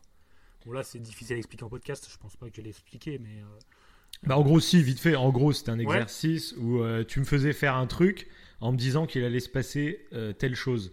Et Mhm. donc, en gros, tu me bloquais, enfin, tu me disais de, de faire tel mouvement et du coup, j'allais euh, être plus résistant, on va dire, à- sur une, une pulsion que tu me- Oui, m'envoyais. Sur une clé de bras. C'était sur une clé Voilà. de Et bras. à chaque fois, en gros, tu m'annonçais ce que ça allait faire, et à chaque fois, du coup, j'avais l'impression que suivant ce que tu me disais, bah, c'était vraiment, je résistais plus que si j'avais pas fait le geste. Oui. Et moi, on s'est rendu compte que finalement, si celui qui faisait le truc mentait, et normalement, t'aurais dû résister, mais je te mens, et, et du coup, tu, Ouais. tu, tu résistes pas. Mhm. Et bah là, on voyait que, que ça marchait plus, quoi, en fait. On- Oui, c'est vraiment un truc de suggestion. C'est de la suggestion, oui, c'est comme euh, une toute petite forme d'hypnose, je dirais, ouais, c'est Bah l'autosuggestion, quoi, c'est ça. Oui, voilà. Mais c'est vrai que c'est impressionnant parce que euh, le, le, point de départ, en fait, c'est ouais, c'est ça. Je te faisais une clé de poignet. Donc, une, clé de poignet, en fait, c'est une torsion de poignet. Donc, ça fait mal. Tu es obligé de t'allonger, de t'accroupir. Et en fait, au bout du compte, à la fin de tout un topo de- de- d'événements, de, Bon, mouvements. en gros, tu me disais, euh, fais tel geste et tu verras, tu vas mieux résister Ouais. à ma torsion. Et c'était vrai, je Oui. résistais mieux. Après, tu me disais, fais ça Oui. et tu vas voir, tu résisteras Mais moins. oui. Et là, je résistais moins. La- Puis la ça se conclut, ça se conclut sur la fin qui est complètement illogique, parce que tous les autres trucs, on arrive à expliquer. On se dit ouais, c'est parce que j'ai bloqué un muscle dans tel endroit, donc je suis plus solide ou je sais pas quoi. Voilà. Sauf que le dernier- ouais. Le dernier, c'était fous ta langue sur ton palais. Voilà. Et là, tu seras plus et tu seras plus résistant. Puis tu fais bah non, c'est pas possible. Puis t'essayes, tu mets ta langue sur le palais et t'es plus résistant. Et tu fais mais comment euh, C'est pas le muscle de la langue qui gère ça? Et euh, Ouais, comprenait c'est pas. bizarre. Donc c'est assez impressionnant hein, la première fois qu'on teste le truc. Sauf qu'on s'est rendu compte qu'en fait, si euh, au lieu de me dire Mm. bah là tu vas être résistant, euh, bah, si tu me dis bah là tu vas plier, bah tu plies en fait. C'est l'autosuggestion c'est et c'est justement ça prouve le pouvoir de l'autosuggestion, je trouve. C'est intéressant oui, aussi, mais il faut Après, pas moi, en fait, j'aimerais. Oui, tout à fait, tout à fait. Ouais. Après, moi, j'aimerais bien savoir, en fait, si c'était. euh, si c'était de l'autosuggestion sur moi-même, et si c'est moi, en fait. Oui, est-ce que c'est toi ma force, Ouais, voilà ou c'est la personne. Et j'aimerais bien, en fait, faire l'expérience en double aveugle, avec deux personnes. C'est ça, ouais, c'est clair. Pour voir, parce que. Du coup, je sais pas trop. euh, parce que moi. Est-ce que c'est celui je- qui fait je Ouais. Est-ce que c'est celui qui fait la torsion qui s'auto-suggestionne de, de- en gros, de Voilà. tordre plus ou moins Ou est-ce que c'est celui qui reçoit la torsion qui est plus ou moins euh, euh, dur sur ses appuis quoi, ouais. C'est vrai que c'est intéressant pour ça, ouais. Donc, Bah, au pire, euh, ouais, Enfin, au faudrait pire, essayer. dans la description, je sais pas si t'as une vidéo qui présente exactement cette expérience ou un truc comme ça, mais au pire, tu pourras mettre ça dans la description de la, de la Ah, vidéo ouais. ou de la- du podcast. Ah oui, t'as raison, ouais, c'est une, une bonne idée. intéressant, un petit lien Carrément. comme ça, euh, ceux qui veulent tester, c'est super intéressant, hein, c'est bluffant, hein, vraiment. Ouais, ouais, c'est. Ouais, puis ça dit qu'il y a beaucoup de trucs bizarres. Ça vient du. euh, alors, ça, ça vient du Kyo, Kyokushinkai. Donc, un art Mhm. martial interne où tu apprends un peu les. Ce qui est lié à la médecine chinoise. Je pense que tout le monde a déjà entendu parler de l'acupuncture, etc. Mhm. Et l'acupuncture, c'est lié à des méridiens dans le corps, à un truc énergétique. Et ça, c'est très ésotérique. Et euh, voilà, donc les arts martiaux, ça, ça part un peu dans l'ésotérique, euh, du style, il y a une circulation euh, de l'énergie qui part du front, qui va, voilà, qui passe par les organes, etc. Mhm. Donc, euh, si, si on tape acupuncture, euh, euh, acupuncture méridien, t'as ce circuit énergétique. Mais ça, c'est complètement ésotérique. hein. Il n'y a aucune preuve que ça existe. Au contraire, Mhm. apparemment, c'est plus faux qu'autre chose. Euh, moi, personnellement, pour moi, cette histoire de, de, de chi, d'énergie, c'est plus lié à la respiration. Moi, je trouve ça intéressant par rapport à la respiration. Parce que moi, je Mhm. pratique les arts martiaux, j'en fais, j'ai un mannequin de bois, etc. Pour je suis passionné, c'est que j'en fais, un, j'en fais euh, un peu. J'en ai fait euh, d'ailleurs plus jeune aussi. Et, Mhm. euh, et le côté, euh, ce que j'aime bien dans le côté circulation des énergies, c'est le côté respiration. En fait, c'est parce que, et ça revient à ce que tu disais encore tout à l'heure, c'est du yoga. La respiration, du yoga respiration, respiration, mais un Ouais. peu méditation, quoi. Prendre conscience Ouais, de tout ça. son corps, en fait, de chaque, euh, Ouais, c'est ça, de, Oui, de chaque ça. muscle, chaque, Oui, prendre conscience de son corps. en fait. On dit chi pour le- les arts martiaux chinois, on dit ki pour les arts martiaux japonais, euh, pour le karaté d'ailleurs, on dit prana. Mais je pense que prana, ce- c'est pour ce techni- cette technique justement d'énergie, moi je pense que justement c'est pour faciliter euh, la visualisation que tu as de ton corps en fait. Tu dis là je fais passer l'énergie toi dans mon bras, tu arrives mieux à le visualiser Ah oui, que si je te dis euh, ah bah là concentre-toi Ouais, ouais. sur ton cubitus, sur ton euh, tu vois. c'est Ouais, plus t'as- simple ouais, je bah pense oui. dans la tête de visualiser une énergie qui, euh, qui se balade Ouais. dans ton corps pour prendre conscience justement de toutes tes parties de ton corps. Oui, c'est clair, ouais. C'est clair. Après je pense, Bah, j'en sais rien mais euh, Oui, mais oui, c'est pas, bête. Et euh, c'est ce qui est intéressant dans les arts martiaux, c'est ce côté. On apprend, bah, d'ailleurs, dans le tai chi que je citais, que je citais tout à l'heure, euh, on apprend un peu cette, cette façon de circuler la respiration dans le corps, comme le yoga. Et c'est de la méditation consciente, hein, clairement. La méditation consciente, de toute façon, c'est bon pour tout le monde. hein. Mhm. Donc, euh, oui, bah carrément. ouais. Donc euh, ceux qui n'ont jamais essayé, je vous conseille d'essayer avec euh, bah, le- l'application, le petit, c'est le petit bambou, non? Non, c'est pas ça? Oui, exact, Euh, oui, qui est assez sympa, ouais, qui est française en plus et euh, Ouais, voilà. une application pour vraiment débuter dans la méditation, c'est super cool. ça. Les premières leçons sont gratuites, mais il y a largement de quoi faire. Et puis après, si ça vous plaît, au bout, je crois que c'est il y a 10 séances gratuites, je crois. Donc euh, Si- les 10 séances, on peut les répéter à l'infini, donc on- euh, c'est très bien. hein, c'est Oui, une ouais. très belle introduction à la méditation. Mais si vous voulez pousser le truc, bah, vous vous abonnez. Et sinon, bah, une fois que vous avez Oui. appris les bases, vous pouvez le faire vous-même aussi, quoi. Donc ça cool. Ouais, c'est ça, clairement, clairement. Et ce que j'aime dans les arts martiaux, c'est que bon, méditer comme ça, si euh, je suis pas trop trop euh, apte. C'est vrai que quand on, prend- on pense à la méditation, on pense souvent à la méditation un peu bouddhiste. Tu es en position Oui. lotus et tu bouges pas. Et la méditation consciente, c'est pas ça. Tu peux le faire en marchant, tu peux le faire avec des mouvements. Et c'est ce que j'aime bien dans le yoga ou le tai chi, donc et plus spécifiquement dans les arts martiaux, vu que c'est le sujet d'aujourd'hui. C'est ce côté-là, c'est euh, tu, ça, ça te relaxe vraiment. C'est euh, Mhm. et ça, je trouve que mentalement, c'est intéressant. Voilà. Mhm. Mais bon, faut pas partir dans des délires euh, Oui, d'énergie. Parce que oui, il y a des trucs bizarres. Et en, euh, en vidéo, bon, euh, en plus, il y a des, per- il y a des coachs de, euh, des coachs de- d'arts martiaux qui ont profité un peu de, de ce côté-là euh, pour faire semblant. En fait, ils ont, ils ont fait semblant avec des élèves de faire des trucs acrobatiques, mais c'est limite parodique. Mais t'as le, as leur logo, t'as le logo de- de- du club euh, dans le fond. Tu vois, Mhm. c'était pour faire de la pub, quoi. Ouais. Voilà. Donc après, bon, ils font de la pub comme ils veulent. euh, Tant que ce qu'ils apprennent, c'est ils disent la vérité et qu'ils t'apprennent pas. euh, voilà. C'est ça qui est intéressant, c'est de savoir ce que vous voulez. Si vous faites de la self-défense, il faut savoir les trucs cités auparavant et vous pouvez vous renseigner en- d'autant plus. Et euh, si vous voulez vous relaxer, le tai chi c'est très intéressant. euh, voilà. Mhm. Voilà, donc c'est pour ça que euh, c'est intéressant de, de- de décomposer un peu les arts martiaux pour savoir ce- tout ça. Quoi. Je Mhm. pense que déjà, je sais pas si tu as appris quelques trucs euh, Ah bah ouais, pour l'instant. Oui. Et d'ailleurs, souvent, on voit les. aussi dans les. dans le kung fu, on voit les. bon, le kung fu et d'autres arts martiaux chinois, on appelle- qu'on appelle boxe chinoise d'ailleurs. Euh, on les voit frapper euh, dans le vide, tu sais. On appelle ça Mhm. les Tao souvent. Ils Mhm. frappent dans le vide. Des fois, bah, ils crient dans le karaté, on les voit crier carrément. Ça, c'est encore lié à l'énergie, c'est pour libérer toute ton énergie. Et, et, euh, et aussi pour, euh, pour ne pas avoir peur du ridicule. Il y a un certain Mhm. lien à ça aussi. Voilà, faut, tu te lâches complètement. Quoi. Et ça, c'est intéressant aussi parce que ça t'entraîne à visualiser. Quand tu fais ça, généralement, tu peux t'entraîner à visualiser un adversaire toi-même. hein. T'as pas besoin, faut pas imaginer euh, son pire ennemi, ça sert à rien. Tu peux t'imaginer toi-même. Et euh, voilà, tu t'entraînes. à- Voilà, c'est des petits trucs intéressants. euh. Mhm. Mais bref, on va pas. Sinon, je vais. je vais- Ça fait déjà 50, 50 minutes. Oui. Donc voilà. Euh, et donc je voulais parler de ça, des boxes chinoises. Ce que je trouve intéressant d'ailleurs dans la boxe chinoise, euh, euh, par rapport à, admettons, à la boxe anglaise par exemple, c'est que la boxe chinoise, t'as- t'apprends en fait à utiliser ta main différemment. T'apprends le tranchant, t'apprends le marteau. Euh, tranchant, c'est-à-dire que t'as ta main qui est toute droite. Je sais pas si tu vois, comme si tu mettais une baffe, quoi, en gros. Tu apprends différentes manières de- d'utiliser tes mains. Et euh, artistiquement, c'est super joli.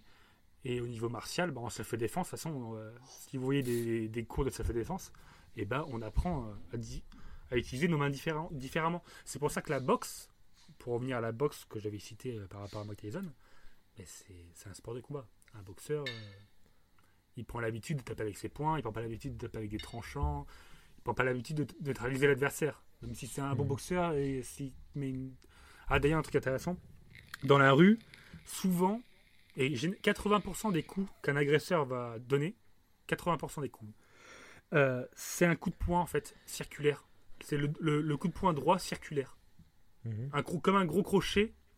Euh, je sais pas si tu vois un, gros- ouais, un crochet. euh, Oui, euh, un gros groupement circulaire en pleine tête. Généralement, les coups, et en self-défense, on apprend en fait à mettre les mains. Bon, là, c'est difficile. À mettre les mains en l'air. Vous savez, les mains comme si tu disais non, non, euh, non, non, je, je, je veux pas de mal. Je sais pas si tu vois là, comment. Tu dis non, non, je. J'ai rien fait. Tu vois comment je mets les, les paumes un peu vers, le- vers la personne. Tu vois un peu le, le truc? Voilà. Bon, on apprend à mettre les mains comme ça.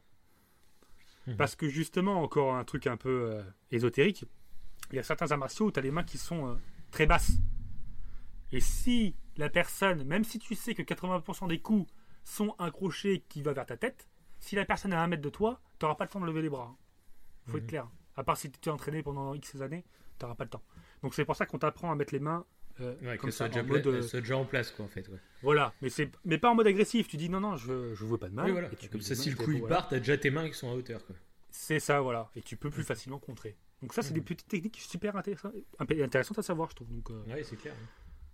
donc voilà. Et l'aspect, euh, et pour finir un peu, du coup, on a parlé du premier point, et là j'ai un peu euh, fait une petite transition sur le point spirituel en fait des arts martiaux, en parlant des énergies et tout.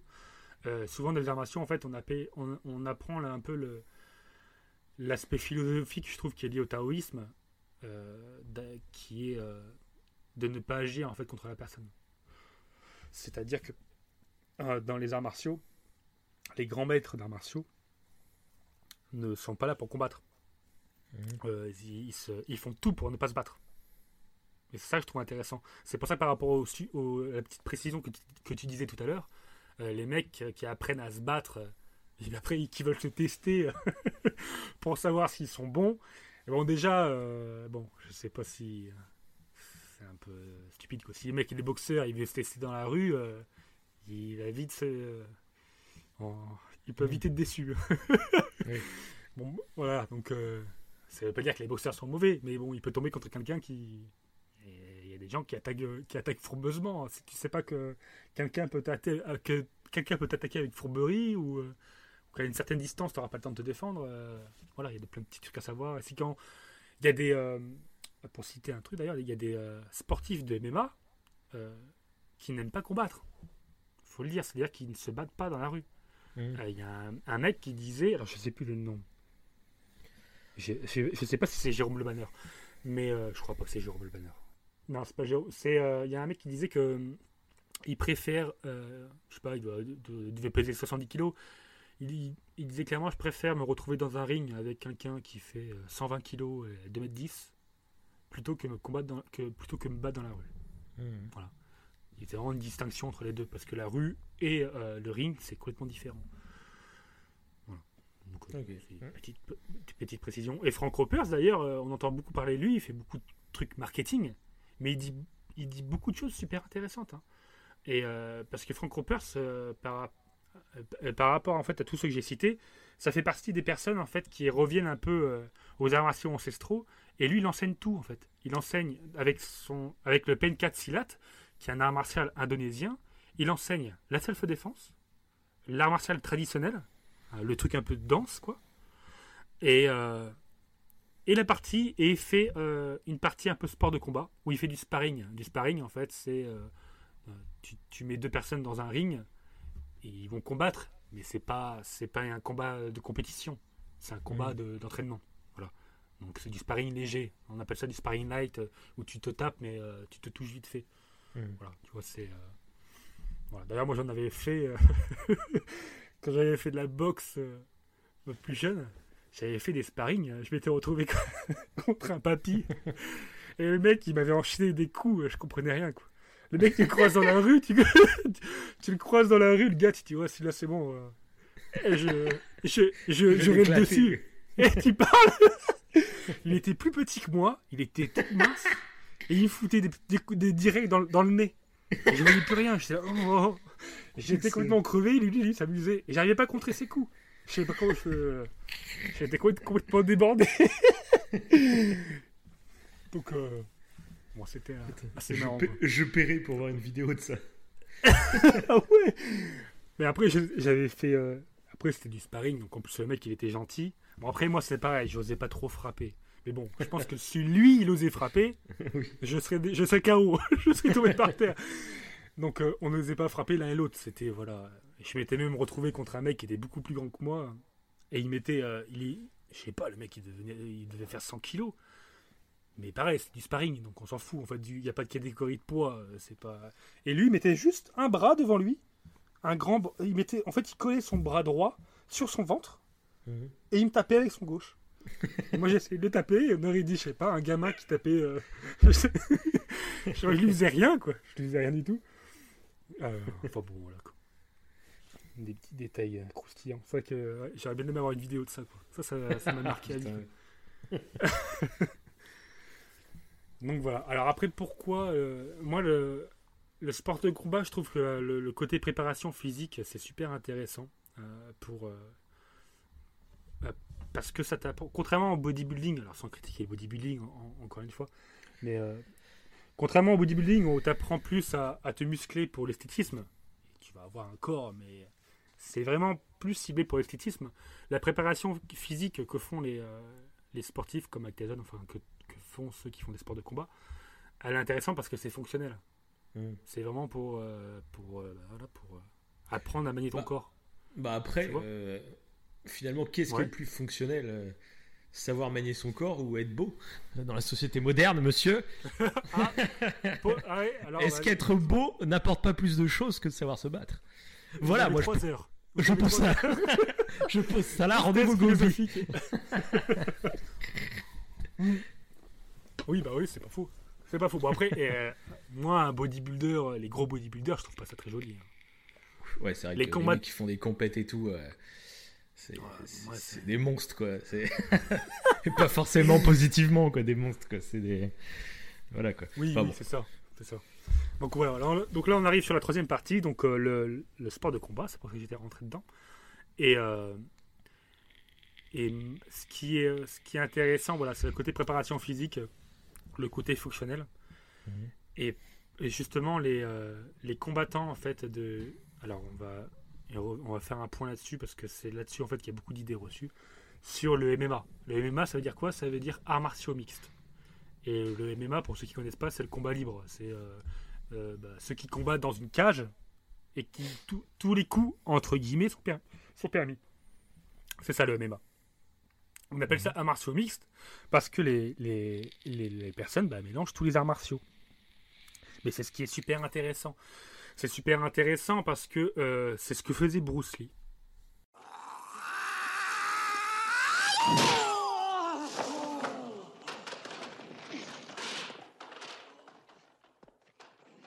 Euh, Bruce Lee, il a commencé par le tai chi tout jeune. Je crois que c'est sa mère qui lui a enseigné le tai chi. Après, il a fait du Wing Chun. Et après, il s'est rendu compte que le Wing Chun, qui a été créé par, euh, une femme, d'après les légendes, euh, c'était efficace, mais il, trouvait qu'il manquait des trucs. Il manquait des trucs. Et il a commencé à faire de la préparation physique. La préparation physique qu'on fait en, euh, justement en MMA. Donc des pompes. c'est souvent en fait des, de, de la préparation calisthénique au poids de corps. Mhm. Voilà. Et euh, il a commencé à faire ça, Bruce Lee. Et après, il, il a commencé à toucher un peu au karaté, etc. Et il a inventé un art martial qui s'appelle le Jenkuddo. Le Jenkuddo, ça, ça, en fait, il avait pris le meilleur de chaque art martial, enfin pour lui en tout cas, et il avait créé ce Jenkuddo. Mais dans le MMA, à, à l'heure actuelle, et c'est ce que fait McGregor, McGregor, tu rappelles, qui a, qui a Oui. combattu le boxeur Mayweather, là? Oui. Donc lui qui, qui commence à être popularisé, et ben lui, c'est ce qu'il fait. Malgré qu'il fasse du trash talking, euh, du trash talking, donc euh, qui critique, euh, il provoque beaucoup les gens. hein. C'est pour ça qu'il s'est battu avec, euh, plus ou moins avec, comment il s'appelle? Ah mince, je me rappelle plus son nom. Bon, contre le lutteur russe. euh, Drago. oh, je- bon, c'est pas Non, c'est. Rocky. c'est Rocky, ouais. Bon, bref, le lutteur russe. euh, euh, euh, bon, bref, on s'en fout. Euh, euh, pareil, lui, c'est ce qu'il fait. C'est exactement, ce qu'il fait. Dans le MMA, c'est ce qui est super intéressant. C'est ça c'est que les mecs continuent à apprendre et euh, s'inspirent un peu de tous, de tous les arts martiaux pour être le meilleur sur le ring. Et je trouve ça super intér- intéressant. Le MMA, je trouve que c'est super intéressant pour ça. Et je trouve ça dommage que ça soit interdit en France. Parce que c'est interdit en France. Ouais. Parce qu'apparemment c'est trop violent. Sauf que non, c'est pas si violent que ça en fait. Vais préciser pourquoi. Mais voilà, bon, bref, voilà. Et le côté préparation physique, pour quelqu'un qui veut vraiment faire des arts martiaux euh, complètement, en fait, dans sa globalité, je pense que c'est indispensable.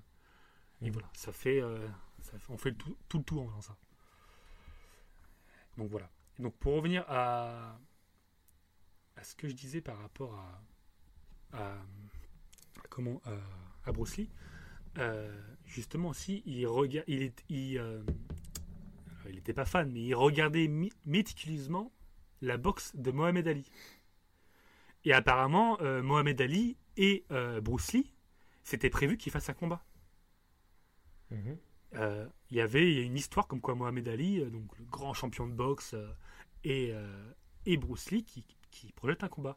Mais parce que Mohamed Ali a fait quelques, a eu quelques discours en disant qu'il allait combattre contre un, contre quelqu'un qui faisait un art martial. Voilà. Et il a dit, moi j'utiliserai mes poings et lui il aura le droit d'utiliser ses jambes. Mhm. Donc tout le monde pense que c'était Bruce Lee. Parce que Bruce Lee et Mohamed Ali se sont déjà rencontrés et ils s'aimaient bien tous les deux. Et ils se cherchaient un peu. Donc ça aurait été énorme. Les deux grands. euh, bon maintenant. Et en fait, il est, euh, Bruce Lee est mort juste avant. euh, dans l'année. Il est mort dans l'année où il devait combattre contre Mohamed Ali. Ouais, Donc, il a eu peur. Il a eu peur. Je pense. Il s'est suicidé. le truc de fou, c'est. Le mec, il voulait pas mettre la honte euh, à l'Asie. euh, du coup, il a préféré. euh, Non, bon, bah, je me suis... Il est mort de quoi d'ailleurs, Bruce Lee? Euh, il a fait une overdose de médicaments. Bah voilà, un euh, suicide. Un suicide le- Eh ben oui, mais en fait, le. Non, je pense pas qu'il s'est suicidé, mais Si. c'est que. c'est que il est au niveau prépa physique, il était complètement baisé. Il s'est blessé euh, le dos, il a été paralysé, complètement paralysé. Les médecins lui ont dit qu'il allait jamais, euh, jamais pouvoir euh, reprendre euh, bah, le, le sport de combat. Et il a insisté, il a insisté, il a réussi. Donc son histoire est super intéressante pour ça, pour le- la motivation du mec à vouloir reprendre bah, sa passion, quoi. Donc il a réussi à reprendre le sport, mais il est mort pas longtemps après parce qu'il devait prendre des médicaments. Donc, Ouais. donc, donc il, a, il a, je crois qu'il a fait une overdose de médicaments. Il- au niveau préparation physique, ouais, il, était, il était fou. Il était fou. Mais bon, il y a des histoires comme quoi c'était euh, des, des- des drogues ou je, je ne sais quoi. Comme Michael Ah, se Jackson. rense- Ouais. Ouais. Ouais, je sais pas. Peut-être qu'il était pédophile aussi, Ouais. euh, Bruce Lee. Oui. ne parlons pas de cet homme. non, non, non. Non, on peut préciser qu'on est en pleine semaine on- avec le documentaire sur Michael Jackson. Donc, euh, Oui, oui. Bon, pour l'instant, on peut dire aux gens que ce sont des témoignages. euh, Ah, C'est vrai qu'il avait va un comportement bizarre. Oui, voilà. Mecs, Dès qu'ils vont rentrer, on change. Bon, podcast, podcast, Podcast Michael euh, Jackson. Michael Jackson. C'est au bout d'une heure six. Bon, finalement, on va rebaptiser. Mais on fera sûrement un épisode sur Michael Jackson un jour. Ouais, carrément. carrément Plus positivement que négativement. hein, Mais euh, voilà, on en fera sûrement un, je pense. Oui, carrément. Voilà, allez, on continue. Donc, euh, ouais, continue. Donc, on, on s'approche de la fin. Euh, voilà, c'est pour dire que le, euh, le, le MMA actuel, en fait, s'inspire beaucoup par rapport aux combattants qui, qui, continuent à évoluer, à faire de la prépa physique, à trouver, euh, à toucher un peu à tous les arts martiaux. Ça s'inspire un peu de la méthode de Bruce Lee, donc euh, je trouve que c'est intéressant. Et, euh, et c'est ce qui a fait le décalage fulgurant. Donc, je, voulais parler de McGregor, de McGregor. Lui, au début, quand on voyait son style, on s'est dit s'il est là, il va pas aller loin. Parce qu'il n'avait pas un style classique. Il n'avait pas un style de boxeur, de, kick, de kickboxing. Parce que le MMA, il y a eu un moment où le MMA, euh, tout ce qui était arts martiaux, alors pour séparer euh, les sports de combat des arts martiaux, tout ce qui était kung fu, wing chun, etc., c'était pourri quoi. T'avais les, ceux qui faisaient du kickboxing, de la boxe, de la boxe taille, etc. Et t'avais, avais les sportifs de combat, et voilà. Il y avait un- une limite entre les deux en fait. Les deux se disaient, euh, alors que non. Euh, en fin de compte, maintenant, il se rend compte que non, c'est, euh, c'est bah, les, tous tous les styles ont quelque chose d'intéressant. Oui, ouais, faut à apprendre, quoi. Trouver le sien, quoi. Et, le euh, sien pour, pour s'épanouir. C'est ça, c'est ça. D'ailleurs, un truc qui est complètement, complètement idiot, et ça je voulais le, le citer, euh, les, euh, les matchs du genre... euh, alors, je vais citer... euh, je ne sais- hum, Qu'est-ce que je pourrais citer? Bon, Je vais citer le Wing Chun. Le Wing Chun, c'est euh, l'art martial de Ip Man, qui est l'entraîneur de Bruce Lee. Euh, voilà. Mais il y en a d'autres. Bon, C'est un, Aka- c'est un style... Hein. C'est ça. J'adore cet acteur. J'adore- voilà, Donnie Yen qui acteur incarne euh, Ip Man dans les films. Je Voilà, pense qu'il y aura un épisode qui, qui sera le- c'est un de film tes films préférés, films donc, euh, martiaux. voilà. Oh, faut le voir, faut le voir. On va en parler, ouais. Et ça sera l'occasion de parler un peu du Wing Chun d'ailleurs. Et euh, alors on va- et les les, euh, les matchs Wing Chun par exemple, Wing Chun avec boxe anglaise, c'est complè- complètement débile. Euh, Il y a, il y a- parce- pourquoi? Parce que euh, on va mettre quelqu'un qui fait de Wing Chun contre quelqu'un qui fait de la boxe anglaise, forcément. Si c'est des frères jumeaux, on va prendre des frères jumeaux qui ont, les mêmes- qui ont les mêmes capacités physiques. Celui qui, va- qui fait de la boxe anglaise, il aura l'avantage. Forcément. Donc ça sert à rien de, de, de- de chercher. Oui, la Wing Chun c'est plus fort parce que tu as dit oui. Non. Euh, on est dans un ring, c'est un sport de combat. La personne qui a l'habitude d'être dans un ring, c'est celui qui fait de la boxe anglaise. Il aura tous les avantages contre le Wing Chun. Le Wing Chun, on apprend des tranchants dans la gorge. T'as pas le droit de faire ça hein, sur un ring. hein. T'apprends les doigts dans les yeux. C'est interdit. Même en MMA, c'est interdit. Donc on peut pas comparer. Donc ça, ça, ça me, ça me gonfle de voir ces trucs-là. Et de voir les gens, ouais, non, non, c'est ça le meilleur, c'est le meilleur. C'est complètement débile? Et puis en plus, là, j'étais pris l'exemple de deux frères jumeaux. Parce que euh, pour savoir quel est vraiment le meilleur art martial, faudrait mettre 1000 personnes qui font de la boxe anglaise, 1000 personnes qui font du Wing Chun. Parce que pour qu'il y ait, euh, avec euh, un niveau de- de- de- d'entraînement à peu près équivalent, et faire tous les matchs. Et il faut faire, il faudrait faire une grosse statistique pour savoir quel est le meilleur art martial. Et ça serait Oui, et puis il faudrait, faudrait même pas que ce soit sur un ring. Il faudrait que ce soit genre dans la rue. Il Voilà. n'y a pas, y a pas de Faut- règle. Puis sur sait 1000 pas. personnes, il y a eu combien de morts d'un côté ou de l'autre quoi. Non, mais c'est pour ça. c'est- Et ça, c'est ce genre de. Il y a beaucoup de, de gens, qui, même des gens qui pratiquent. hein, Mais de toute qui façon, c'est par- pareil pour beaucoup de sujets. Façon, faut toujours Ouais, que son c'est- truc, Oui, que ce bah, soit du Wing Chun ou je sais pas quoi, Oui, euh, que ce soit ouais. n'importe quoi, que mon, Bah, mon, film il est meilleur que l'autre, euh, mon jeu il est meilleur que l'autre, mon sport il est Oui. meilleur que l'autre, c'est toujours pareil dans tous les sujets. Comme on parlait de Red Dead. Mon parti sur PS4. politique, mon parti politique, il est mieux que Il le tien. c'est toujours pareil. voilà. c'est- Dans tous les sujets, il y a toujours des. voilà. Ouais, mais c'est ça. Tu, tu peux pas savoir à quel point ça m'énerve. Ça me, ça me sort par les yeux. Quoi. Parce que voilà, il y a des médite, gens qui pratiquent. médite. Voilà, médite. Mais non, mais faut, faut, sa- faut savoir qu'il n'y a, il y a pas de meilleur art martial. Ce qu'il faut faire, c'est pas l'art martial qui, qui- c'est le combattant. S'il y a quelqu'un qui beau. perd, c'est le combattant qui, voilà, c'est le combattant qu'il faut Oui, voir. en plus. Et oui, c'est ça. euh, c'est ça. Et puis c'est le combat. Et ce qu'il faut faire, c'est en tant que combattant, c'est de prendre un petit peu partout. Moi, je conseille aux gens, et en fonction de ce que vous voulez, si vous n'êtes pas intéressé par les sports de combat, euh, mais que vous êtes intéressé par la relaxation, faites du. Si vous n'êtes pas intéressé par le tachi, vous voulez vous entretenir physiquement, vous, avez- vous voulez avoir un corps athlète, faites du kickboxing.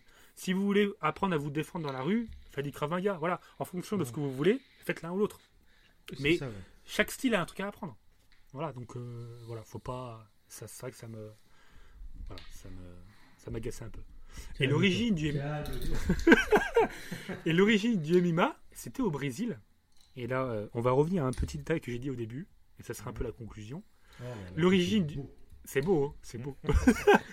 L'origine du MMA, ça s'appelait le le le voul, le voul. Alors, je, je vais mal le dire. Je crois que c'est le volet tudo au Brésil, le volet tudo au Brésil. Mhm. On appelle ça le tout était tout était permis. C'est un Voilà. peu. euh, Non, dire Tout est permis. vendredi tout. C'est ça. Oui, d'ailleurs, c'est Arthur qui. qui- Il est maître euh, c'est tai chi. Et euh, mais t'avais quand même, il y avait interdiction de mettre les doigts dans les yeux, interdiction de mettre les doigts dans un quelconque orifice, et interdiction de frapper la colonne vertébrale. Dans les couilles, par contre, il y a le droit, quoi. Bah apparemment ouais. Ah ouais. Ah, Alors, oh, oh, ouais ouais, mais ça c'était à, l'époque. C'était à l'époque. Maintenant oui, le MMA euh, maintenant qui est, popula- qui est popularisé, euh, quand on suit les organisations comme UFC, euh, euh, moi c'est UFC que je regarde, mais il y en a d'autres. Bah c'est, euh, il y a beaucoup plus de règles. Ouais. Et, euh, et d'ailleurs- par rapport à la violence, c'est pas si violent que ça. Euh, faut savoir qu'il y a beaucoup En fait, c'est qu'il y a plusieurs, mais il y a plusieurs styles de. Moi, je m'y connais pas, hein, mais euh, c'est Ouais. vrai que moi, tu me parles de MMA de base. Euh, Je me rappelle les trucs, tu sais, à l'ancienne avec les vieilles vidéos, les mecs dans les cages, ils finissent en sang dans tout le bordel. C'est limite des combats à mort, t'as l'impression. C'est peut-être à Oui. cause de cette image-là que le MMA ne- n'est pas légal Ah en oui, France. tout à quoi. fait. Alors qu'il y a du MMA, on va dire, plus modéré, quoi, du MMA avec des vraies règles, hein, c'est un vrai sport, quoi, comme la boxe. Euh, Mais je pense qu'il y a encore cette image qui lui colle, parce que moi, de base, hein, quand je parle, quand je pense au MMA, c'est vraiment combat, les mecs qui sont en sang, euh, c'est limite un combat à mort, quoi. C'est l'image Oui. que j'ai inconsciemment dans la tête du MMA, tu vois. Enfin, plus depuis Oui, bah, que toi tu t'y intéresses et du coup tu m'en as parlé, donc euh, voilà. Mais avant, c'était vraiment l'image que j'avais en tête. Quoi. Ouais, bah c'est en fait le problème de ça, c'est que souvent en fait les, les, les, les vidéos qui sont véhiculées du MMA, c'est des vidéos où tu as beaucoup de sang. Mm. Et Oui, bah, euh, c'est du ce coup, qui fait le plus de succès, de, ouais, de buzz. ouais, voilà. Ouais, mais en fait c'est souvent euh, les personnes qui ont beaucoup de sang, c'est des, des, des blessures superficielles, c'est pas grave. Vraiment. Oui, oui. Généralement c'est pas grave. Ils sont même à la grave- boxe. hein. À la boxe, il y a du sang aussi, hein, souvent. Donc, euh, bon. Oui, voilà. Bah, ce qui est grave, eh ben, le box, c'est le parfait exemple, c'est les KO. C'est ça qui est Ouais. grave. Alors Mhm. pourquoi les KO Et on voit, on parlait de Mohamed Ali tout à l'heure. Mohamed Ali, euh, il a, il a eu la, la maladie de Parkinson. Mhm. Et, on, et on- on pense que cette maladie-là, elle est liée à la boxe. Parce qu'il s'est pris beaucoup de coups dans la tête. Pourquoi? Parce que les KO cérébrales et euh, les traumatismes cérébrales, même pas les KO, les traumatismes cérébrales, parce que tu as plusieurs types de KO. Mhm. Tu peux être KO, en fait, on peut parler de KO et tu es encore conscient. Tu continues à te battre. De toute façon, quand tu regardes la saga, la saga Rocky, tu en as plein de KO. Mhm. Tu vois, Rocky, je sais pas, sur, un, sur plusieurs rounds, il est KO plusieurs fois. Donc ça veut dire que plusieurs fois dans la, dans le, dans la, dans le, dans le match, je cherchais le mot, plusieurs fois dans le match, et son cerveau, concrètement, son cerveau s'est cogné contre son crâne, Oui, contre bah la paroi de son crâne. Donc ça veut dire qu'il a eu plusieurs fois dans le Après, match des même- traumatismes Même crâniens. dans la, dans la saga Rocky, il montre quand même pas mal de moments où le, il y a des gros, de grosses répercussions physiques, quoi. Oui, Après, il y a beaucoup Tout de scènes où il est à l'hôpital, même dans la saga Creed après, euh, dans le 2, Oui, il est mal, hein, euh, après son Ah oui, voilà, combat c'est contre vrai, Drago. c'est ça. là. oui, c'est ça. Oui, tout à fait. Et parce qu'il, euh, mais c'est ça en fait. Ça, c'est moins marquant. Ah si, il y a un chaos où la personne tombe vraiment KO, où t'es inconscient et que le mec se relève pas. euh, oui, Euh, c'est sûr que. Mais je crois que les, les KO sont en quatre catégories. Et est-ce qu'on voit d'ailleurs, en vidéo Juste une autre question. Euh, alors moi, pareil, je regarde pas beaucoup de matchs de boxe, etc. Mais je sais, que des fois, il y en a qui ont des casques.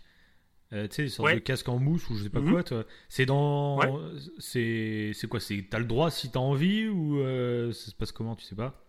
Non, alors, euh, t'as déjà vu des matchs où les deux ont des casques Ou il y en a un qui a un casque et l'autre pas de casque J'en j'en sais rien. Non. Mais je sais que j'ai vu des, combats dé- où ils ont des, des casques quoi. Donc je sais pas Ouais, si c'est euh, certains. C'est par rapport au, au- Je crois que les compétitions amateurs, ils ont des casques.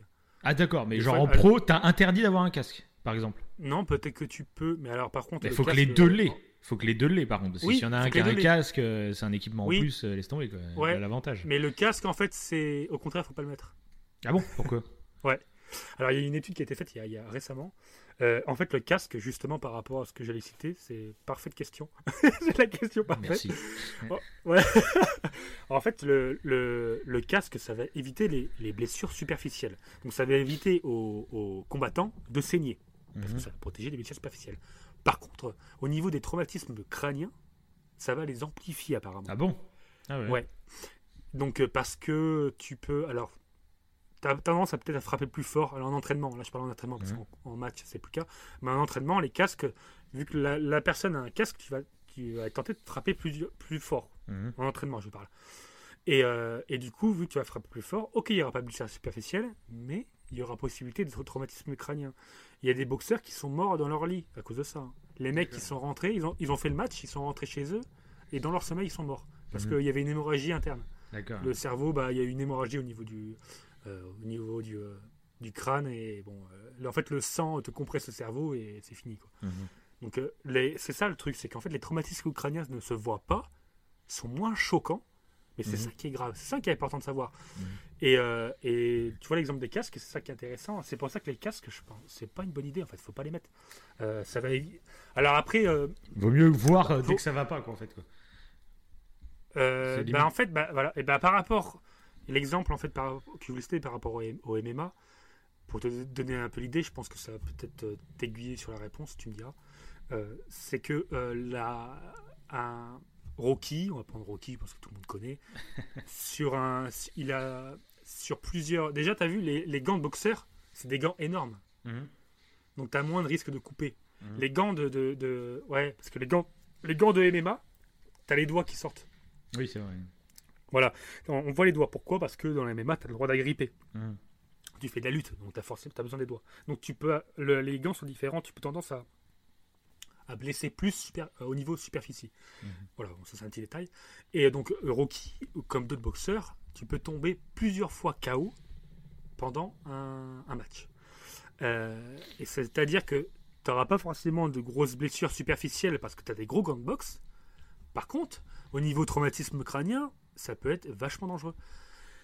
Dans le. MMA, oui, il y a beaucoup plus de risques de blessures superficielles et des fois, c'est vrai que c'est impressionnant. Par contre, au premier KO, le match est fini. Mhm. Dès qu'il y a un KO, le match il est fini, c'est terminé. T'as plus t'arrêter, c'est fini. En boxe, t'as un KO, ça continue. Et je parle de la boxe, mais c'est comme le rugby. Le rugby, t'as des traumatismes crâniens Oui, aussi. euh, oui, à répétition. Mhm. Et euh, même le football américain, d'ailleurs. Il y a euh, un joueur de rugby qui est mort il y a pas longtemps là. Ouais, bah par rapport à ça, je crois. C'est oui, bien ça. ça, ouais. exactement. Ouais, Ouais, lié au traumatisme crânien à répétition. mhm. Et euh, c'est, il y a un super film qui en parle avec euh, Will Smith, euh, qui joue. c'est d'après une histoire vraie. En fait, c'est un, un- un médecin nigérien, un chirurgien nigérien, je crois, ou un neurochirurgien nigérien, je sais plus, c'est qui vit en. Amérique. Ouais, et qui ça a fait un. En fait, il s'est battu contre plein de médecins parce qu'il essayait de montrer au monde que le football américain, Mhm. c'était en Amérique, que le football américain c'était dangereux, ça provoquait des traumatismes crâniens, et c'est pour ça que les, les footballeurs professionnels de football américain, euh, plus tard, en fait, quand, quand ils étaient à la retraite, ils commençaient à perdre la boule. Mhm. Et il a prouvé en fait que c'était lié à des traumatismes crâniens à répétition et euh, bah, du coup tu as une dégénérescence euh, au niveau neuronal et tu, tu perds, tu, perds, tu perds la boule. Quoi. Tu, Ouais. T'as- t'as- bah, comme euh, Mohamed Ali que je citais tout, Oui, tout à oui. l'heure, tu as la Parkinson, tu as plein de maladies et tu as de la démence. Tu as de la démence, il y a des mecs qui ont pété un plomb. Donc Ouais, bah, c'est du mal à prouver Le ça. docteur, c'est le docteur Bennett Omalou. Ah peut-être ouais. C'est ce que c'est peut-être, même. le mec qui sort ça, c'est ça ne sort de n'importe où. Voilà, ouais, c'est le docteur euh, donc Bennett Omalou. C'était au début des années 2000. hein. C'était un médecin légiste d'origine nigérienne qui s'est installé à Pittsburgh où il mène des travaux dans un laboratoire de neuro. Le mec qui sort toute la biographie. Alors, le film, donc je suis bien sûr, je suis sur Google et le film c'est Seul contre tous pour voilà pour ceux qui Ah veulent, euh, veulent le voir. c'est ça. Voilà, donc avec Will Smith. tous. Voilà. J'ai découvert une maladie que personne n'a jamais vue. Les traumatismes crâniens répétés détruisent le cerveau. La NFL ne veut pas vous parler. Vous avez mis en lumière leur C'est ça, c'est ça. Donc voilà, bah, ça parle de ça. Et, euh, et voilà. Et dans le MMA, c'est pour ça on dit que c'est violent. Pourquoi? Parce que quand la personne tombe au sol, souvent c'est en fait c'est ça qui- c'est impressionnant, c'est quand la personne tombe au sol, le mec il est debout sur l'adversaire, l'adversaire est dos au sol et et, euh, il y en a un qui est debout sur lui qui le frappe au visage. Mhm. Donc c'est impressionnant d'avoir cette image-là. Mais euh, l'arbitre, il arrête. Dès qu'il y a un chaos, c'est arrêté. Donc les traumatismes crâniens, ils sont, ils sont pas si conséquents que ça. Donc euh, quand on dit que le MMA c'est violent, c'est faux. C'est violent au niveau superficiel, voilà. Et c'est C'est dommage. C'est la violence impressionnante, mais après c'est. ouais, oui, c'est- aussi, superficiel. hein. Oui, oui, oui, c'est impressionnant. Mais après, il y a de la violence. euh, Mais, mais pareil, c'est impressionnant parce que c'est des vidéos-là qui sont véhiculées, mais c'est rare. Il y a des personnes qui, il y a des personnes pendant un match, ils vont faire que de la lutte. Et tu n'auras pas de coup de poing. Oui, bah. Il y a des, il y a des, tu vois, il y a des combattants de MMA, ils sont spécialistes. On parlait du jiu-jitsu. Le jiu-jitsu, euh, c'est vrai que je ne l'ai pas précisé. Jiu-jitsu, c'est du combat au sol. C'est des prises au sol. Des clés de bras, des clés de genoux, des clés de cheville. C'est au sol. C'est que des clés. Des, des- euh, tordre les articulations, etc. On l'a dit comme ça. Étranglement, etc. Mais T'as pas de- un truc pas de qui est bizarre, un truc qui est bizarre, c'est que c'est Ouais. interdit en France, mais euh, c'est diffusé sur des chaînes françaises comme RMC, etc. Donc c'est un Oui, peu ouais, euh, hypocrite, quoi, finalement. Ouais, quoi. Ouais, puis et il y a, y a de la, il- enfin, t'as de la boxe taille. La Mm. boxe taille, euh, t'as de la boxe Oui, taille voilà, qui est oui. autorisée en France. La boxe taille, Pardon. c'est t'as des coups de coude et coups de va genoux. passer euh, Ah, la trois tête. heures sur. euh, sur le sur débat. non mais c'était, je voulais en parler parce que c'était intéressant par rapport à ça, par rapport au traumatisme crânien. Je sais Mm. pas si ça a Oui, répondu oui. plus ou moins à ce que tu me disais, à ce que tu voulais savoir. Ouais, carrément. Euh, voilà, ça, voilà, il y, a- il y a plusieurs types de chaos et euh, les traumatismes cr- crâniens, c'est ça qui est important, c'est que voilà. Et après au niveau des chaos, tu peux avoir un chaos. Pour faire juste vite fait pour vous donner l'idée, vu qu'on est dans la culture euh, générale du chaos, tu as le chaos cérébral, donc la personne tombe, dans les- tombe un peu dans les pommes, quoi. Ça, c'est- Ouais. voilà. Mais tu peux avoir un chaos cérébral et, entendre- et être et tituber un peu, tu es encore debout et tu titubes. Donc des fois, Oui, il y a des, ouais. des, des- des traumatismes crâniens qui ne se voient pas. Voilà. Tu n'es pas forcément obligé de tomber. Bref. Oui, on a compris. Et, euh, je pense voilà. que c'est bon. voilà. Et tu as, le, t'as le, le chaos technique. Et le KO technique en MMA, c'est soit un, euh, un étranglement et la personne euh, tape euh, pour dire que c'est fini, euh, arrête parce que là tu vas me, je vais, je vais tomber dans les pommes quoi, en gros. Mhm. Et tu peux avoir un KO, mais ça c'est moins connu. Le KO, euh, c'est lié, on peut- alors je sais pas si c'est le KO Vingal, mais en fait c'est un coup de poing dans le foie peut te donner un KO. En self-défense, on t'apprend à viser le foie. Tu Mhm. peux, bah, tu, un tu peux, oui, tu peux rendre un adversaire KO en tapant dans le foie. C'est ça que KO, on pense souvent que c'est que la tête. Mais non, le foie, euh, un gros coup dans le foie, ça fait euh, très mal. Voilà, c'est une petite précision, une petite précision du KO. Donc voilà. Donc je voulais juste conclure sur un truc, parce que là je pense qu'on a fait un bon petit tour. hein. On est quand même à 1h20, 1h23. Donc euh, ce qui a popularisé le MMA, et c'est ce que tu disais toi, l'exemple que l'exemple que tu as, c'est qu'avant, en fait, ils avaient leur, leur propre tenue traditionnelle. On voyait quelqu'un qui faisait de la boxe Mhm. contre un mec qui était en kimono, Oui, en kimono vrai. blanc, euh, et tu n'avais pas de catégorie de poids à l'époque. C'est ça qui était impressionnant aussi. Mhm. Et il y avait des mecs euh, qui faisaient 2 mètres et euh, Ça qui est 130 bon, kilos contre un gars de. Ça, c'est Ouais, bon, vrai que ça. c'était pas mal. Je kiffe. Et bah- ça, j'aimerais encore, encore. Moi, ça c'était pas mal. C'était pas mal. Bah là, ils Parce que moi, ils moi, je suis pas un, Ouais. gros fan de tous ces sports de combat, etc. Moi, euh, c'est pas Ouais. trop mon délire. Mais comme je t'avais déjà dit, euh, moi, j'adore, bah, j'adore la saga Rocky, par exemple, parce que, Mhm. euh, alors, je suis pas un fan de boxe, mais j'adore en fait toute l'histoire qu'il y a autour et et cette Oui. histoire te sert à comprendre les enjeux du combat qui sont pas juste sportifs, qui sont aussi euh, social, moral. euh, c'est une histoire Ouais. de famille, c'est une histoire d'hommes. C'est il y a plein de trucs, tu vois. Et du coup, j'aime bien les gros combats euh, quand je sais le contexte, en fait. Et, euh, et c'est pour ça que moi, c'est genre des MMA où je vois vraiment, tu le vois directement que le mec il fait du judo, Ouais. l'autre il fait tel truc. Là, tu vois, ça m'interpelle et ça je kiffe. Parce que je me dis, là, tu vois, il y a déjà une histoire qui se crée rien qu'avec le visuel. Oui, oui. Et ça, vrai, moi, j'aime bien. hein. Et, et voilà. Donc, moi, ce- voilà, je suis pas contre, euh, genre avec McGregor et tout, on peut lui cracher dessus parce qu'il cherche la merde, etc. Mais moi, j'aime Ouais. bien ce show, en fait. J'aime bien. Oui, ça. euh, lui, c'est clairement ça. Ces combats, ça devienne du show. Et euh, voilà, c'était ma petite précision. Moi, j'aime bien. voilà, comme je m'y connais pas, ça que- je suis pas aussi Oui, bah, pointu, ça mais j'aime bien. voilà. J'essaie de te vendre le combat comme quand. Ouais, parce fait, quand tu sais le comme le contexte combat Mayweather contre le contre le, le- comment il s'appelle? Le, le karatéka asiatique qui Oui, fait, euh. il fait mettre KO dès le départ. Oui. Mais, euh, voilà, c'était très rapide. ça va, c'est des mois de préparation, mec. Au bout de C'était 10 attendu. minutes, c'était- 10 minutes, il est en train de faire des, des putains de, de titulations Ah ouais, sur le. En plus, il a mis quoi Il a mis, euh, il avait deux heures de retard, une heure de retard, euh, Mayweather. Je sais plus. Oui, c'est vrai. Oui, ben j'étais chez toi en plus d'ailleurs à ce moment-là. On essayait de suivre le Oui. match à peu près en direct, mais il y avait Oui, du retard, ça, je sais pas quoi. On était parti faire les courses. Ah, c'est bon, le match a commencé, vite, vite. Ah bah non, il Ah est ouais, fini. voilà, il ça. est fini, c'est bon. Un truc ultra rapide. Mais euh, tu vois, par rapport à ce que tu disais, ouais, c'est ce que j'aimais bien moi aussi à l'époque, c'était qu'ils avaient leur propre tenue. Ouais, bah, carrément. Parce que déjà, ça raconte un truc euh, pour quelqu'un qui connaît rien. Déjà, Voilà, tu as un petit contexte qui s'installe et tu comprends déjà le- une partie Ouais. du combat. Que maintenant, tu le vois Parce- dans la même tenue, le mec, ils font des prises. Tu, quand tu maîtrises pas les styles de combat différents, Exactement, ouais. le mec, il fait de la lutte, l'autre, Ouais. il fait une sorte de lutte, mais plus, euh, je sais pas, gréco-romaine, j'en sais rien. Euh, bah, tu vois pas la différence en fait. peut. Que si le mec il bah. est habillé euh, d'une telle façon, l'autre d'une telle façon, même si tu connais pas euh, les techniques de combat, tu comprends qu'il y, a y une dualité. Et ça, euh, c'est dommage. Que oui. ça. Oui, oui. euh, alors, moi aussi, je trouve que c'est un peu dommage. Après, en fait, ce qui se passe, c'est que maintenant, en fait, tous les, euh, tous les sportifs de MMA touchent à tout. Mm. Donc, en fait, t'as plus de. Oui, euh, voilà, c'est ça. ouais. Judoka Ils- contre machin. Mm. Ils touchent à tout. En fait, c'est ça qui est un peu dommage. C'est qu'au lieu de faire des Ouais. affrontements entre arts martiaux, on va dire, euh, ça devient une sorte de perfectionnement et on mélange les arts martiaux pour atteindre le Oui, truc un peu euh, le plus optimal, tu vois. Mais du coup, ça perd Ouais. un peu de son charme, je trouve. ouais, ouais. Après, Ben, en parce fait, que je m'y connais pas, hein, parce que je m'y connais pas. Quand voilà, tu t'y connais vachement, mais- ça doit être vraiment cool. Mais Je suis, euh, je suis d'accord.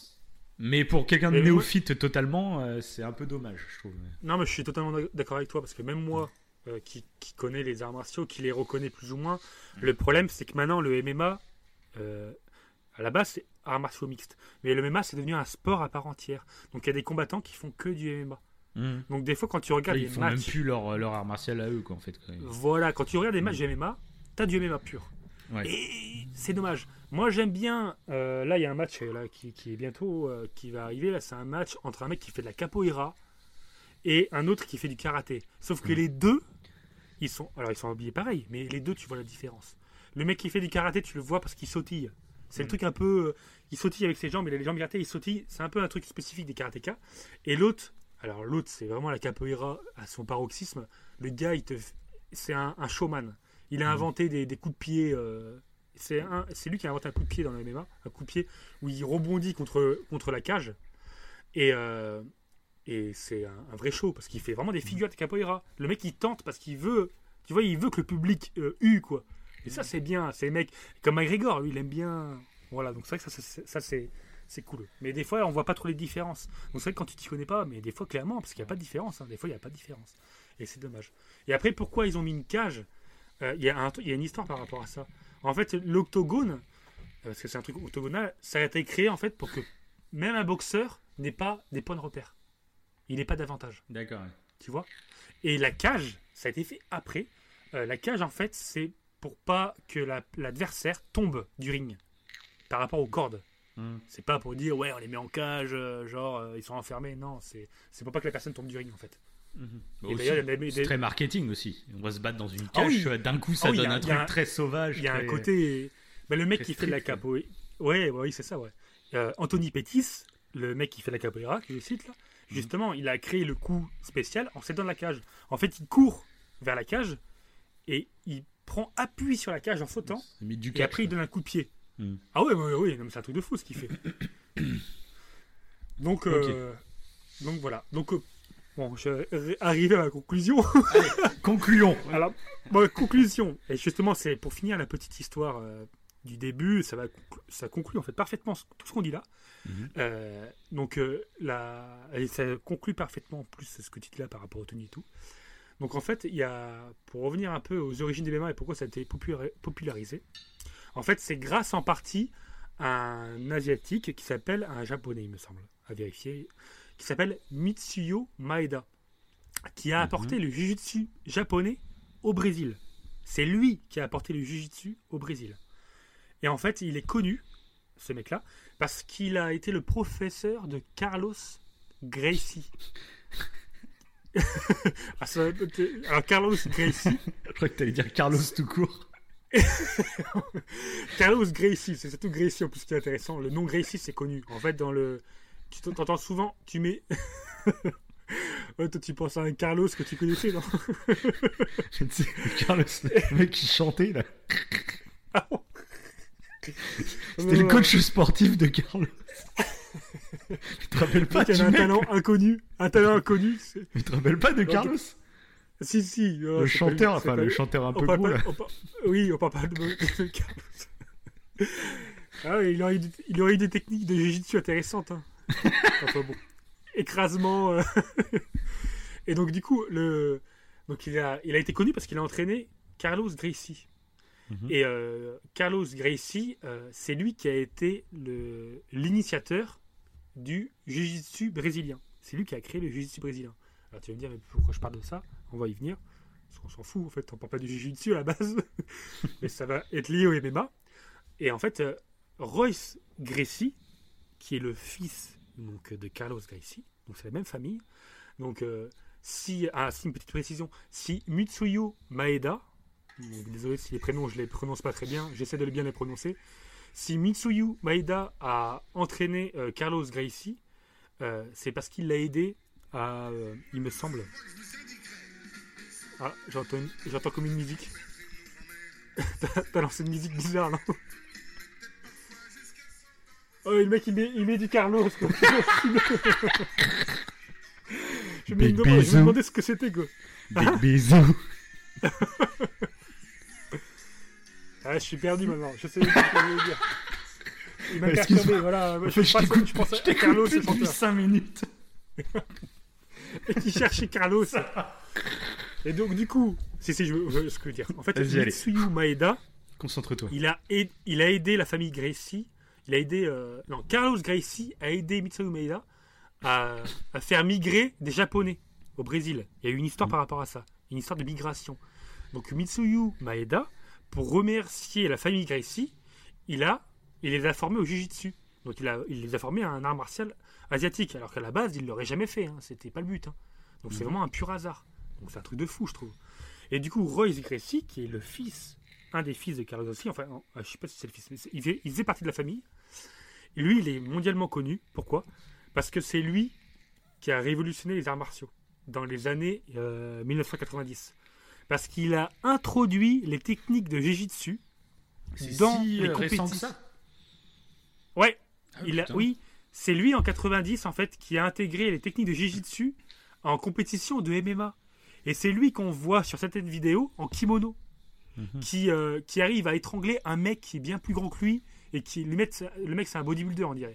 C'est Mhm. un boxeur mais il est c'est c'est un mastoc.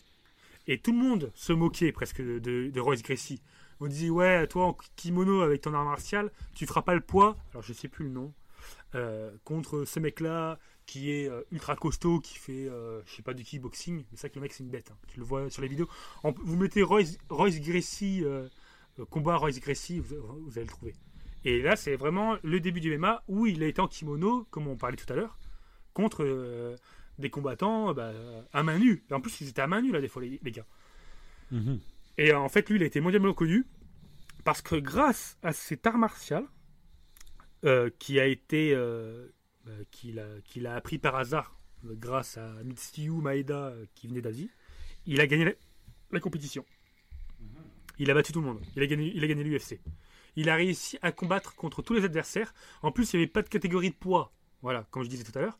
Donc, il a, il a combattu des adversaires beaucoup plus gros que lui et venant de, tous de plein de styles différents. Et, euh, et il a réussi bah, à tous les vaincre. Donc ça, ça a été en fait le début. C'est là où ça a été le début, en 90, où on se dit ah, en fait, les arts martiaux un peu traditionnels sont peut-être intéressants euh, dans les sports de combat. Donc le MMA, c'est un sport de combat à la base. hein, faut, par rapport au groupe que j'avais cité. Mais Mhm. voilà, maintenant tout est mélangé parce qu'on se rend compte que oui, il y a beaucoup, il y a même des, enfin, les combattants touchent à tout. Quoi. C'est beau. Donc voilà, je trouvais que c'est cette petite histoire qui là qui est vraie par rapport aux légendes. Et ça suit un peu les légendes du Oui, début. là au moins c'est plus récent, c'est il y a des sources, euh, voilà. C'est ça. Mais euh, je trouve que c'est c'est assez beau. Quoi. Parfait. C'était euh, Ah ouais, bah nickel. Ça la petite bien. conclusion. Voilà. Parfait. Excellent. Voilà, voilà, voilà. Un petit tour. Donc j'espère que j'aurai euh, appris des trucs euh, Ah bah carrément, là je aux peux gens dire, qui écoutent. en une heure et demie, j'ai appris que c'est pas mal de trucs. Bon, c'est beau. Et puis si quelqu'un veut faire l'art martial, ou si quelqu'un doute, ou je sais pas quoi, que ça aiguise les choix, quoi. Que ça fasse comprendre pourquoi les arts martiaux, c'est si ça peut être intéressant pour plein de choses. Quoi. Oui, Ça non, permet d'aiguiser ton choix. Quoi. Mm. C'est sûr. Donc voilà. Carrément. Eh bah écoute, euh, Voilà, voilà. Bon, bah, Parfait. j'espère que ça t'a plu. bah, écoute carrément. Là, euh, Bon, non bah, vraiment, euh, nickel. Parfait, parfait. Bon, bah, parfait. Je suis pressé même euh, du coup dans d'autres émissions plus rentrer en détail sur un truc en particulier, tu vois, comme on a déjà dit Ouais. par rapport à même à des films ou trucs comme ça, ça va être intéressant Ouais, d'approfondir. Là, on a fait un tour un peu global euh, de Ouais, plein de trucs. Là, c'était vraiment presque un fourre-tout, mais c'était ouais. super intéressant. Ouais, oui, Et, je euh, voulais faire un truc vaste, ouais. ouais. Voilà, c'est c'est le début, c'était la première émission pour euh, vraiment faire un truc vaste, et je pense qu'après on reviendra plus en détail sur certains trucs euh, qui nous passionnent plus, quoi. Enfin, qui te passionnent Oui, et qui pourront me passionner aussi après, quoi, du coup. Oui, carrément, carrément. C'était pour, euh, pour un peu remettre, euh, s'il y avait certaines idées reçues, et les, et les, les combats un peu puérils, euh, ouais, ton art martial est meilleur que le mien, toi, c'est Oui, voilà, ouais. ce que tu fais, ça ne sert à rien. Voilà, enfin, faut- C'est sûr. Pour remettre un peu les points sur les i, parce que c'est super intéressant pour tout le monde, et il faut qu'on parle de choses vraies, quoi. Pas de... C'est beau. Voilà. Enfin voilà, C'est beau. bah écoute, je te laisse conclure. C'est ton émission. c'est ça, c'est ça, c'était mon petit exposé des arts martiaux. Donc euh, pour conclure, qu'est-ce que je pourrais dire euh, de spécifique? Je pense que j'en ai dit euh, bien assez. Bah déjà, si Mais, euh, les gens ont aimé, euh, qu'ils n'hésitent pas, si c'est sur YouTube, de mettre des pouces bleus, de s'abonner. Carrément. Si c'est sur euh, une appli de podcast, euh, Apple, Deezer, Spotify, n'importe quoi, SoundCloud, je sais pas où c'est qu'on va mettre tout ça, mais euh, n'hésitez pas à mettre des étoiles à fond, des commentaires, tout ça. Voilà. Lâchez-vous, Ouais, des commentaires. faites-vous Si vous plaisir. voulez débattre, si vous voulez, on peut parler de tout. euh, c'est pas- Oui, on essaiera de répondre de toute façon à tout le monde et puis euh, voilà quoi. Carrément, carrément. Bon bah super. Voilà. Moi j'espère que ça vous a plu en tout cas et ce serait important de le préciser Ah bah, Moi, ouais, personnellement, j'aurais bien aimé écouter un podcast du genre pour savoir vers quoi m'aiguiller. le mec qui est pas prétentieux. Ça va. Ouais, j'aurais j'aurais aimé hein, vraiment. euh, je pense qu'on devrait le mettre Non, mais, même. euh, euh, Parce que tout, tout ça, je l'ai- appris un peu tard, je trouvais. J'aurais aimé le, savoir assez tôt pour, euh, pour m'aiguiser sur le choix de. Voilà, bah, ce c'est un peu le but. C'est un peu le but de notre podcast, c'est qu'on s'intéresse à plein de sujets. Donc peut-être qu'on va nous, on va nous se mettre à nous écouter parce qu'on va parler de tel film, de tel jeu, de tel truc Mhm. qui, euh, voilà. Mais qui est d'autres émissions qui soient beaucoup plus underground, je dirais. euh, c'est Ouais. intéressant aussi pour voir, euh, pour découvrir des trucs. Et puis voilà, c'est le but. Ouais. Donc je trouve ça cool et c'était top. Ouais, parce que de toute façon, quand, quand on est passionné et qu'on parle de choses qui nous passionnent, Ça généralement, je pense que c'est intéressant. Ça s'entend Ok. Bon, bah, c'est Bon bah nickel. Bon, bah, voilà. Bon, bah, Salut à tous. On vous dit à, à bientôt. Et Allez. à Ciao. Ma victoire d'aujourd'hui ne prouve absolument pas que les arts martiaux chinois sont supérieurs à la boxe occidentale. Je n'ai qu'une chose à vous dire. C'est que si les hommes ont tous un statut social différent, tous ont leur dignité, quel que soit leur rang ou leur force. Je souhaite vivement qu'à compter d'aujourd'hui, nous apprenions à, à toujours nous respecter les uns les autres. Vous savez que je suis un passionné de boxe anglaise et un fidèle supporter de Twister. Mais je dois avouer que la performance de Maître Hipman m'a impressionné, que son message inspire désormais tous les amateurs d'arts martiaux. Il nous prouve que le fair play est une valeur fondamentale de la boxe chinoise.